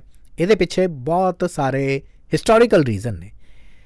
ਰੀਜ਼ਨ 1 ਫਲਸਤੀਨ ਦੇ ਇਤਿਹਾਸ ਦੇ ਵਿੱਚ ਇੱਕ ਸਭ ਤੋਂ ਵੱਡਾ ਰਿਫਿਊਜੀ ਸੰਕਟ ਆਇਆ ਸੀ 1948 ਦੇ ਵਿੱਚ। ਜਦੋਂ 1948 ਦੇ ਵਿੱਚ ਇਜ਼ਰਾਈਲ ਦੀ ਹੋਂਦ ਹੁੰਦੀ ਹੈ, ਤੇ ਇਹ ਕਿਹਾ ਜਾਂਦਾ ਹੈ ਕਿ ਇਜ਼ਰਾਈਲ ਦੇ ਵਿੱਚੋਂ 7 ਲੱਖ ਦੇ ਕਰੀਬ ਫਲਸਤੀਨੀ ਲੋਕ ਉਸ ਵਕਤ ਛੱਡ ਕੇ ਫਲਸਤੀਨ ਨੂੰ ਅਲੱਗ-ਅਲੱਗ ਦੇਸ਼ਾਂ 'ਚ ਜਾ ਰਹੇ ਸੀਗੇ ਜਿਦੇ 'ਚ ਮਿਸਰ ਹੈਗਾ ਜਿਹਦੇ 'ਚ ਜਾਰਡਨ ਹੈਗਾ ਕਾਰਨ ਇਹ ਸੀਗਾ ਕਿ ਉਸ ਵਕਤ ਉਹਨਾਂ ਨੂੰ ਲੱਗਦਾ ਸੀਗਾ ਕਿ ਜਿਹੜੇ ਜੂਇਸ਼ ਲੋਕ ਨੇ ਉੱਥੇ ਹੁਣ ਰਾਜ ਕਰਨਗੇ ਤੇ ਸਾਨੂੰ ਤੰਗ ਕਰਿਆ ਕਰਨਗੇ।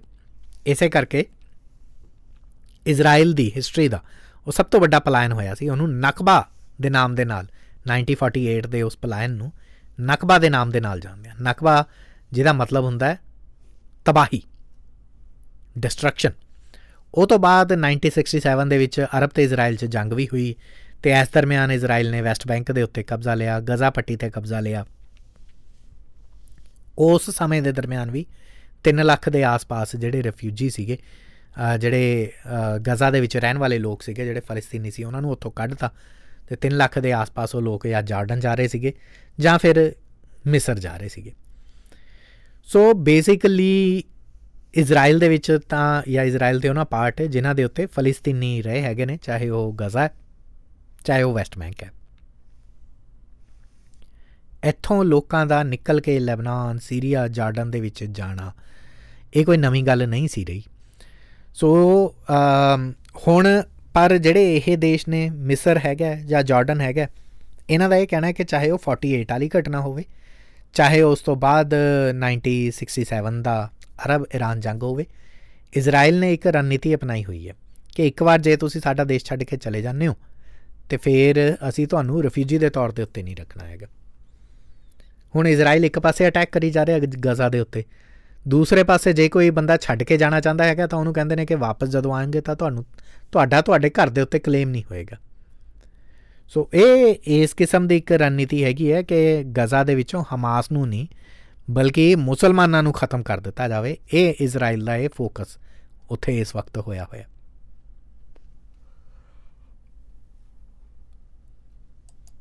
ਓਕੇ।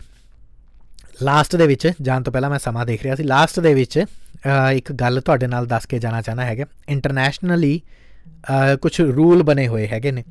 ਉਹ ਰੂਲ ਇਹ ਹੈਗੇ ਨੇ ਕਿ ਇੰਟਰਨੈਸ਼ਨਲੀ ਤੁਸੀਂ ਕਿਸੇ ਵੀ ਕੰਟਰੀ ਦੇ ਵਿੱਚ ਜਦੋਂ ਜੰਗ ਛੇੜਦੇ ਹੈਗੇ ਹੋ, ਤਾਂ ਉਸ ਕੰਟਰੀ ਦੇ ਉੱਤੇ ਇੱਕ ਲਾਅ ਲੱਗ ਜਾਂਦਾ ਹੈਗਾ ਉਹ ਲਾਅ ਤੁਹਾਨੂੰ ਇੰਟਰਨੈਸ਼ਨਲ ਕੋਰਟ ਦੇ ਵਿੱਚ ਜਾਣ ਦੀ ਇਜਾਜ਼ਤ ਦਿੰਦਾ ਤੇ ਉਸ ਕੋਰਟ ਦੇ ਵਿੱਚ ਤੁਸੀਂ ਆਪਣਾ ਮੁੱਦਾ ਚੁੱਕ ਸਕਦੇ ਹੈਗੇ ਪਰ ਉਦੋਂ ਲਾਅ ਲੱਗਦਾ ਹੈਗਾ ਜਦੋਂ ਦੋ ਦੇਸ਼ ਆਪਸ ਦੇ ਵਿੱਚ ਲੜ ਰਹੇ ਹੋਣ। ਇਜ਼ਰਾਈਲ ਤੇ ਗਜ਼ਾ ਦੇ ਵਿੱਚ ਜਿਹੜੀ ਇਸ ਵਕਤ ਜੰਗ ਚੱਲ ਰਹੀ ਹੈ ਗਜ਼ਾ ਕੋਈ ਦੇਸ਼ ਤਾਂ ਹੈ ਨਹੀਂ। ਇਜ਼ਰਾਈਲ ਕਹਿੰਦਾ ਹੈ ਕਿ ਸਾਡਾ ਹਿੱਸਾ ਹੈਗਾ ਫਲਸਤੀਨ ਐਸੋਸੀਏਸ਼ਨ ਕਹਿੰਦੀ ਹੈ ਕਿ ਸਾਡਾ ਹਿੱਸਾ ਹੈਗਾ ਪਰ ਬੇਸਿਕਲੀ ਗਜ਼ਾ ਦੇ ਉੱਤੇ ਹਮਾਸ ਵਰਗੀ ਕੱਟੜ ਸੰਸਥਾ ਜਿਹੜੀ ਕਹਿੰਦੀ ਹੈ, ਉਹ ਕਹਿੰਦੀ ਹੈ ਕਿ ਅਸੀਂ ਇੱਥੇ ਆਪਣਾ ਝੰਡਾ ਝੁਲਾਵਾਂਗੇ ਹਮਾਸ ਨਾ ਤਾਂ ਕੋਈ ਸਰਕਾਰ ਹੈ ਹਮਾਸ ਨਾ ਤਾਂ ਕੋਈ ਦੇਸ਼ ਹੈ। ਹਮਾਸ ਇੱਕ ਗੁੱਟ ਹੈਗਾ ਹੈ ਜਿਹਨੂੰ ਇਜ਼ਰਾਈਲ ਅੱਤਵਾਦੀ ਕਹਿੰਦਾ ਤੇ ਉਹ ਆਪਣੇ ਆਪ ਨੂੰ ਬਾਗੀ ਦੱਸਦੇ ਹੈਗੇ ਨੇ। ਹੁਣ ਜੇ ਜੰਗੀ ਅਪਰਾਧ ਦੀ ਜਾਂਚ ਕਰਨੀ ਹੋਵੇ, ਤਾਂ ਦੋ ਦੇਸ਼ਾਂ ਦੇ ਵਿੱਚ ਜੇ ਜੰਗ ਹੁੰਦੀ ਹੈ, ਤਾਂ ਉਦੋਂ ਉਹਨੂੰ ਥੋੜਾ ਬਹੁਤ ਵੈਲਿਡ ਮੰਨਿਆ ਜਾਂਦਾ ਪਰ ਇੱਥੇ ਇੰਟਰਨੈਸ਼ਨਲ ਕੋਰਟ ਜਿਹੜੀ ਹੈਗੀ ਹੈ ਉਹ ਜਿਹੜਾ ਯੂਨਾਈਟਿਡ ਨੇਸ਼ਨ ਦਾ ਜਿਹੜਾ ਚਾਰਟਰ ਹੈਗਾ, ਉਹ 'ਚ ਇਹ ਕਹਿ ਰਹੇ ਉਹਦੇ ਅਕੋਰਡਿੰਗ ਗਜ਼ਾ ਜਾਂ ਹਮਾਸ ਕੋਈ ਕੰਟਰੀ ਤਾਂ ਹੈ ਨਹੀਂ। ਸੋ ਉੱਥੋਂ ਦੇ ਜਿਹੜੇ ਰਿਫਿਊਜੀ ਲੋਕ ਨੇ, ਉਹਨਾਂ ਦੀ ਗੱਲ ਕੌਣ ਅੱਗੇ ਰੱਖੇਗਾ? ਉਹਨਾਂ ਨੂੰ ਦੂਸਰੇ ਦੇਸ਼ਾਂ ਦੇ ਵਿੱਚ ਜਾਣ ਤੋਂ, ਜੇ ਮਿਸਰ ਨੇ ਮਨਾ ਕਰਤਾ, ਜੇ ਜਾਰਡਨ ਨੇ ਮਨਾ ਕਰਤਾ, ਤਾਂ ਜੇ ਜਾਣ ਤਾਂ ਕਿਵੇਂ ਜਾਣ? ਉਹਨਾਂ ਦੀ ਗੱਲ ਕੌਣ ਰੱਖੇਗਾ? ਕਿਉਂਕਿ ਉੱਥੇ ਤਾਂ ਨਾ ਕਿਸੇ ਦੀ ਸਰਕਾਰ ਹੈਗੀ ਹੈ ਤੇ ਨਾ ਹੀ ਇੰਟਰਨੈਸ਼ਨਲ ਕ੍ਰਿਮੀਨਲ ਕੋਰਟ ਦੇ ਦਾਇਰੇ ਦੇ ਵਿੱਚ ਉਹ ਆਂਦਾ ਹੈਗਾ। ਸੋ ਐਸੇ ਦੇ ਵਿੱਚ ਜੋ ਸੀਰੀਆ ਦੇ ਵਿੱਚ ਹੋਇਆ ਸੀ, ਜੋ ਅਫਗਾਨਿਸਤਾਨ ਦੇ ਵਿੱਚ ਹੋਇਆ ਸੀ, ਜੋ ਇਰਾਕ ਦੇ ਵਿੱਚ ਹੋਇਆ ਸੀ, ਜਿਸ ਤਰੀਕੇ ਦੇ ਨਾਲ ਰਿਫਿਊਜੀ ਉੱਥੋਂ ਨਿਕਲੇ ਹੈਗੇ ਨੇ, ਉਹਨਾਂ ਦੀ ਕੰਪੈਰੀਜ਼ਨ ਉਹਨਾਂ ਦੀ ਤੁਲਨਾ ਗਜ਼ਾ ਦੇ ਨਾਲ ਬਿਲਕੁਲ ਵੀ ਨਹੀਂ ਕੀਤੀ ਜਾ ਸਕਦੀ। ਗਜ਼ਾ ਦੇ ਵਿੱਚ ਜੋ ਕੁਝ ਅੱਜ ਦੀ ਤਰੀਕ ਦੇ ਵਿੱਚ ਹੋ ਰਿਹਾ ਵਟ ਆਈ ਪਰਸਨਲੀ ਫੀਲ ਕਿ ਉਹਨਾਂ ਦੇਸ਼ਾਂ ਤੋਂ ਵੀ ਜ਼ਿਆਦਾ ਭਿਆਨਕ ਹੋ ਰਿਹਾ not in terms of number of people living there 24-25 lakh ਦੇ ਆਸ-ਪਾਸ ਦੀ ਆਬਾਦੀ ਸੀਗੀ ਗਜ਼ਾ ਦੀ ਹੋ ਸਕਦਾ ਹੈ ਸੀਰੀਆ ਦੀ ਆਬਾਦੀ ਜਿਸ ਵਕਤ ਸੀਰੀਆ 'ਚ 2015 'ਚ ਕ੍ਰਾਈਸਿਸ ਸ਼ੁਰੂ ਹੋ ਗਿਆ ਸੀ ਉਸ ਤੋਂ ਵੀ ਜ਼ਿਆਦਾ ਸੀ ਹੋ ਸਕਦਾ ਹੈ ਕਿ ਅਫਗਾਨਿਸਤਾਨ ਦੀ ਇਸ ਤੋਂ ਵੀ ਵੱਧ ਹੋਵੇ ਜਦੋਂ ਇੱਥੇ 2001 ਦੇ ਵਿੱਚ ਅਟੈਕ ਹੋਇਆ ਉਸ ਤੋਂ ਪਹਿਲਾਂ ਜ਼ਾਹਿਰ ਜੀ ਗੱਲ ਹੈ ਜ਼ਿਆਦਾ ਹੀ ਸੀਗੀ ਪਰ ਇੰਟੈਂਸਿਟੀ ਇਸ ਕਰਕੇ ਗੰਭੀਰ ਹੈਗੀ ਹੈ ਕਿਉਂਕਿ ਅੱਜ ਦੀ ਤਰੀਕ ਦੇ ਵਿੱਚ ਸਹੀ ਗਲਤ ਨੂੰ ਸਮਝਣਾ ਬੜਾ ਮੁਸ਼ਕਿਲ ਹੋ ਚੁੱਕਿਆ ਹੈ। 7 ਅਕਤੂਬਰ ਨੂੰ ਹਮਾਸ ਨੇ ਅਟੈਕ ਕੀਤਾ ਇਜ਼ਰਾਈਲ ਦੇ ਉੱਤੇ। ਉਸ ਤੋਂ ਬਾਅਦ ਅਸੀਂ ਵੀ ਫੇਸਬੁੱਕ ਦੇ ਉੱਤੇ ਪੋਸਟ ਪਾਈ। ਬਹੁਤ ਸਾਰੇ ਕਮੈਂਟ ਜਿਹੜੇ ਸਾਨੂੰ ਕੰਟਰੋਲ ਕਰਨੇ ਪੈਂਦੇ ਹੈਗੇ ਨੇ। ਬਹੁਤ ਸਾਰੇ ਲੋਕੀ ਕਹਿੰਦੇ ਸੀਗੇ ਕਿ ਜਦੋਂ ਉਹਦੇ ਚ ਪੋਸਟ 'ਚ ਲਿਖਿਆ ਕਿ ਹੁਣ ਇਜ਼ਰਾਈਲ ਜਵਾਬ ਦੇਗਾ ਹਮਲੇ ਦਾ। Many people were in favour of this ਕਿ ਹਮਾਸ ਨੇ ਜੋ ਕੀਤਾ ਤੇ ਹੁਣ ਇਜ਼ਰਾਈਲ ਜੋ ਕਰੇਗਾ, ਹੁਣ ਦੇਖਿਓ ਤੁਹਾਨੂੰ ਤੁਹਾਡਾ ਪਿਓ ਕਿਵੇਂ ਦੱਸਦਾ ਸੱਚ ਲੈਂਗੁਏਜ ਹੁਣ ਦੱਸ, ਦੇਖਿਓ ਇਜ਼ਰਾਈਲ ਕਿਵੇਂ ਚੁਣ ਚੁਣ ਕੇ ਬਦਲੇ ਲੈਂਦਾ। ਹਮਾਸ ਇੱਕ ਅਤਵਾਦੀ ਸੰਗਠਨ ਹੈ। ਲੈਟਸ ਅਗਰੀ ਟੂ ਥਿਸ ਅਤਵਾਦੀ ਸੰਗਠਨ ਨੇ ਇੱਕ ਦੇਸ਼ ਦੇ ਉੱਤੇ ਜਿਸ ਤਰੀਕੇ ਦਾ ਅਟੈਕ ਕੀਤਾ, ਉਹਦੇ ਜਵਾਬ ਦੇ ਵਿੱਚ ਉਹ ਦੇਸ਼ ਉਸ ਪੂਰੇ ਇਲਾਕੇ ਦੇ ਉੱਤੇ, ਜਿੱਥੇ ਸਿਵਲੀਅਨ ਆਬਾਦੀ ਰਹਿੰਦੀ ਹੈ, ਉਹਦੇ 'ਚ ਜਿਸ ਕਿਸਮ ਦੇ ਅਟੈਕ ਲਗਾਤਾਰ ਕਰਦਾ ਆ ਰਿਹਾ ਇਜ਼ ਦੈਟ ਜਸਟੀਫਾਈਡ ਇਨਫ ਕਿ ਉਹ ਬਿਲਕੁਲ ਸਹੀ ਹੈਗਾ। ਹਮਾਸ ਦੇ ਹਮਲੇ ਦਾ ਜਵਾਬ ਗਜ਼ਾ ਵਰਗੀ ਸਿਵਲੀਅਨ ਆਬਾਦੀ ਦੇ ਉੱਤੇ ਅਟੈਕ ਕਰਕੇ ਇਹ ਕਹਿਣਾ ਕਿ ਇੱਥੇ ਹਮਾਸ ਦੇ ਟਿਕਾਣੇ ਹੈਗੇ ਨੇ ਤੇ ਤੁਸੀਂ ਏਰੀਅਲ ਅਟੈਕ ਕਰ ਰਹੇ ਹੈਗੇ ਹੋ, ਤੁਸੀਂ ਗਰਾਊਂਡ ਅਟੈਕ ਕਰ ਰਹੇ ਹੈਗੇ ਹੋ। ਤੁਸੀਂ ਉਹਨਾਂ ਦੀ ਭੋਜਨ, ਉਹਨਾਂ ਲੋਕਾਂ ਦਾ ਜਿਹੜਾ 80 90% ਸਿਰਫ ਇਸ ਦੇ ਉੱਤੇ ਡਿਪੈਂਡ ਕਰਦਾ ਹੈ ਕਿ ਉਹਨਾਂ ਨੂੰ ਕਦੋਂ ਏਡ ਆਏਗੀ, ਕਿਵੇਂ ਆਏਗੀ। ਤੁਸੀਂ ਉਹਨਾਂ ਦੀ ਏਡ ਰੋਕਤੀ ਹੈ, ਤੁਸੀਂ ਉਹਨਾਂ ਦਾ ਭੋਜਨ ਰੋਕਤਾ, ਦਵਾਈਆਂ ਰੋਕਤੀਆਂ, ਰਸਦ ਪਾਣੀ ਬੰਦ ਕਰਤਾ ਬਾਰਡਰ ਬੰਦ ਕਰਤੀ। ਬਾਰਡਰ ਹੁਣ ਖੋਲੀ ਤਾਂ ਹੈਗੀ ਹੈ ਚਲੋ ਇਜੀਪਟ ਨੇ, ਪਰ ਉਹ ਬੰਦੇ ਨਹੀਂ ਲੈ ਰਹੇ ਹੈਗੇ। ਸੋ ਇਜ਼ਰਾਈਲ ਦਾ ਇਹ ਕਹਿਣਾ ਹੈ ਕਿ ਦੇਖੋ ਅਸਤਾ ਹਮਾਸ ਦੇ ਉੱਤੇ ਅਟੈਕ ਕਰ ਰਹੇ ਹਾਂ। ਅਸੀਂ ਤੁਹਾਨੂੰ ਨਹੀਂ ਕਹਿ ਰਹੇ ਹੈਗੇ ਕਿ ਤੁਸੀਂ ਰਿਫਿਊਜ ਲਵੋ ਉੱਥੇ ਇਜਿਪਟ ਇਜਿਪਟ ਦੇ ਵਿੱਚ ਜਾਵੋ ਜਾਂ ਜਾਰਡਨ 'ਚ ਜਾਵੋ, ਪਰ ਅਸਤਾ ਹਟ ਹਮਾਸ ਦੇ ਉੱਤੇ ਅਟੈਕ ਕਰ ਰਹੇ ਹਾਂ। ਉਹ ਭਾਈ, ਜੇ ਤੁਸੀਂ ਹਮਾਸ ਤੇ ਅਟੈਕ ਕਰ ਰਹੇ ਹੋ, ਤੇ ਤੁਸੀਂ ਉਹਨਾਂ ਨੂੰ ਇਹ ਵੀ ਨਹੀਂ ਕਹਿ ਰਹੇ ਹੈਗੇ ਕਿ ਤੁਸੀਂ ਆਪਣੀ ਸੁਰੱਖਿਆ ਥਾਵਾਂ ਦੇ ਉੱਤੇ ਚਲੇ ਜਾਓ ਜਾਂ ਅਸੀਂ ਤੁਹਾਨੂੰ ਮਦਦ ਦਿੰਨੇ ਆ ਤਾਂ ਇਹਦਾ ਮਤਲਬ ਤੁਸੀਂ ਉਹਨਾਂ ਤੇ ਵੀ ਅਟੈਕ ਕਰ ਰਹੇ ਹੋ। ਤੁਸੀਂ ਉਸ ਸਿਵਲੀਅਨ ਆਬਾਦੀ ਨੂੰ ਵੀ ਖਤਮ ਹੀ ਕਰਨਾ ਚਾਹੁੰਦੇ ਹੈਗੇ ਹੋ। ਖੈਰ, ਇਸੇ ਕਰਕੇ ਮੈਂ ਕਹਿ ਰਿਹਾ ਕਿ ਬਹੁਤ ਵਾਰ ਬਹੁਤ ਸਾਰੇ ਮੁੱਦੇ ਹੁੰਦੇ ਨੇ। ਜਿਵੇਂ ਸਿੱਕੇ ਦੇ ਹਮੇਸ਼ਾ ਹੀ ਦੋ ਪਹਿਲੂ ਹੋਣਗੇ। ਹਰ ਇੱਕ ਕਹਾਣੀ ਦੇ ਦੋ ਪਹਿਲੂ ਹੁੰਦੇ ਨੇ। ਕਦੇ ਵੀ ਵਨ ਸਾਈਡ ਆਫ ਸਟੋਰੀ ਸੁਣ ਕੇ ਆਪਣੇ ਰਿਐਕਸ਼ਨ ਨਾ ਦਿਆ ਕਰੋ। ਹਾਲਾਂਕਿ ਤੁਹਾਡੇ ਰਿਐਕਸ਼ਨ ਜਾਂ ਐਕਸ਼ਨ ਦੇਣ ਦੇ ਨਾਲ ਕੋਈ ਫ਼ਰਕ ਜਾਂ ਫਾਇਦਾ ਜਾਂ ਨੁਕਸਾਨ ਨਹੀਂ ਹੋਣ ਲੱਗਿਆ। ਇਜ਼ਰਾਈਲ ਨੇ ਜੋ ਕਰਨਾ ਉਹ ਕਰ ਹੀ ਦੇਣਾ ਹੈਗਾ ਪਰ ਫਿਰ ਵੀ ਇੱਥੋਂ ਤੁਹਾਡੀ ਸਮਝਦਾਰੀ ਦਾ ਪਤਾ ਚੱਲਦਾ ਹੈਗਾ ਤੁਹਾਡੀ ਮਾਨਸਿਕ ਸਿਹਤ ਦਾ ਪਤਾ ਚੱਲਦਾ ਹੈ ਕਿ ਕਿੰਨੇ ਇੱਕ ਸਿਕ ਮੈਂਟੈਲਿਟੀ ਅਸੀਂ ਰੱਖਦੇ ਹੈਗੇ ਆ ਜਦੋਂ ਅਸੀਂ ਇੱਕੋ ਹੀ ਇਸ਼ੂ ਨੂੰ ਦੋ ਅਲੱਗ-ਅਲੱਗ ਕੰਟਰੀਜ਼ ਦੇ ਹਵਾਲੇ ਦੇ ਨਾਲ ਦੋ ਅਲੱਗ-ਅਲੱਗ ਧਰਮਾਂ ਦੇ ਹਵਾਲੇ ਦੇ ਨਾਲ ਅਲੱਗ-ਅਲੱਗ ਤਰੀਕਿਆਂ ਦੇ ਨਾਲ ਪਰਸੀਵ ਕਰਦੇ ਹੈਗੇ ਥੈਟ ਇਜ਼ ਬੈਡ ਖੈਰ ਅੱਜ ਦੇ ਇਸ ਪ੍ਰੋਗਰਾਮ ਦੇ ਵਿੱਚ ਨਿਊਜ਼ ਐਂਡ ਵਿਊਜ਼ ਦੇ ਵਿੱਚ ਮੇਰੇ ਵੱਲੋਂ ਇੰਨਾ ਹੀ ਜੀ। ਬਹੁਤ-ਬਹੁਤ ਧੰਨਵਾਦ। ਅ, ਮਨਕਿਰਤ ਜੀ ਇੰਦਰ ਜੀ ਰਾਜਵਿੰਦਰ ਜੀ ਸਾਰੇ ਹੀ ਸਰੋਤਿਆਂ ਦਾ ਜਿਨ੍ਹਾਂ ਨੇ ਮੈਸੇਜ ਭੇਜੇ ਹੈਗੇ ਨੇ ਪ੍ਰੋਗਰਾਮ ਦੇ ਵਿੱਚ ਆਪਣਾ। ਅ, ਸੁਝਾਅ مشਵਰੇ ਦਿੱਤੇ ਹੈਗੇ ਨੇ ਔਰ ਸਾਡੇ ਨਾਲ ਸਾਂਝ ਪਾਈ ਹੈਗੀ ਦਿਓ ਇਜਾਜ਼ਤ ਧੰਨਵਾਦ।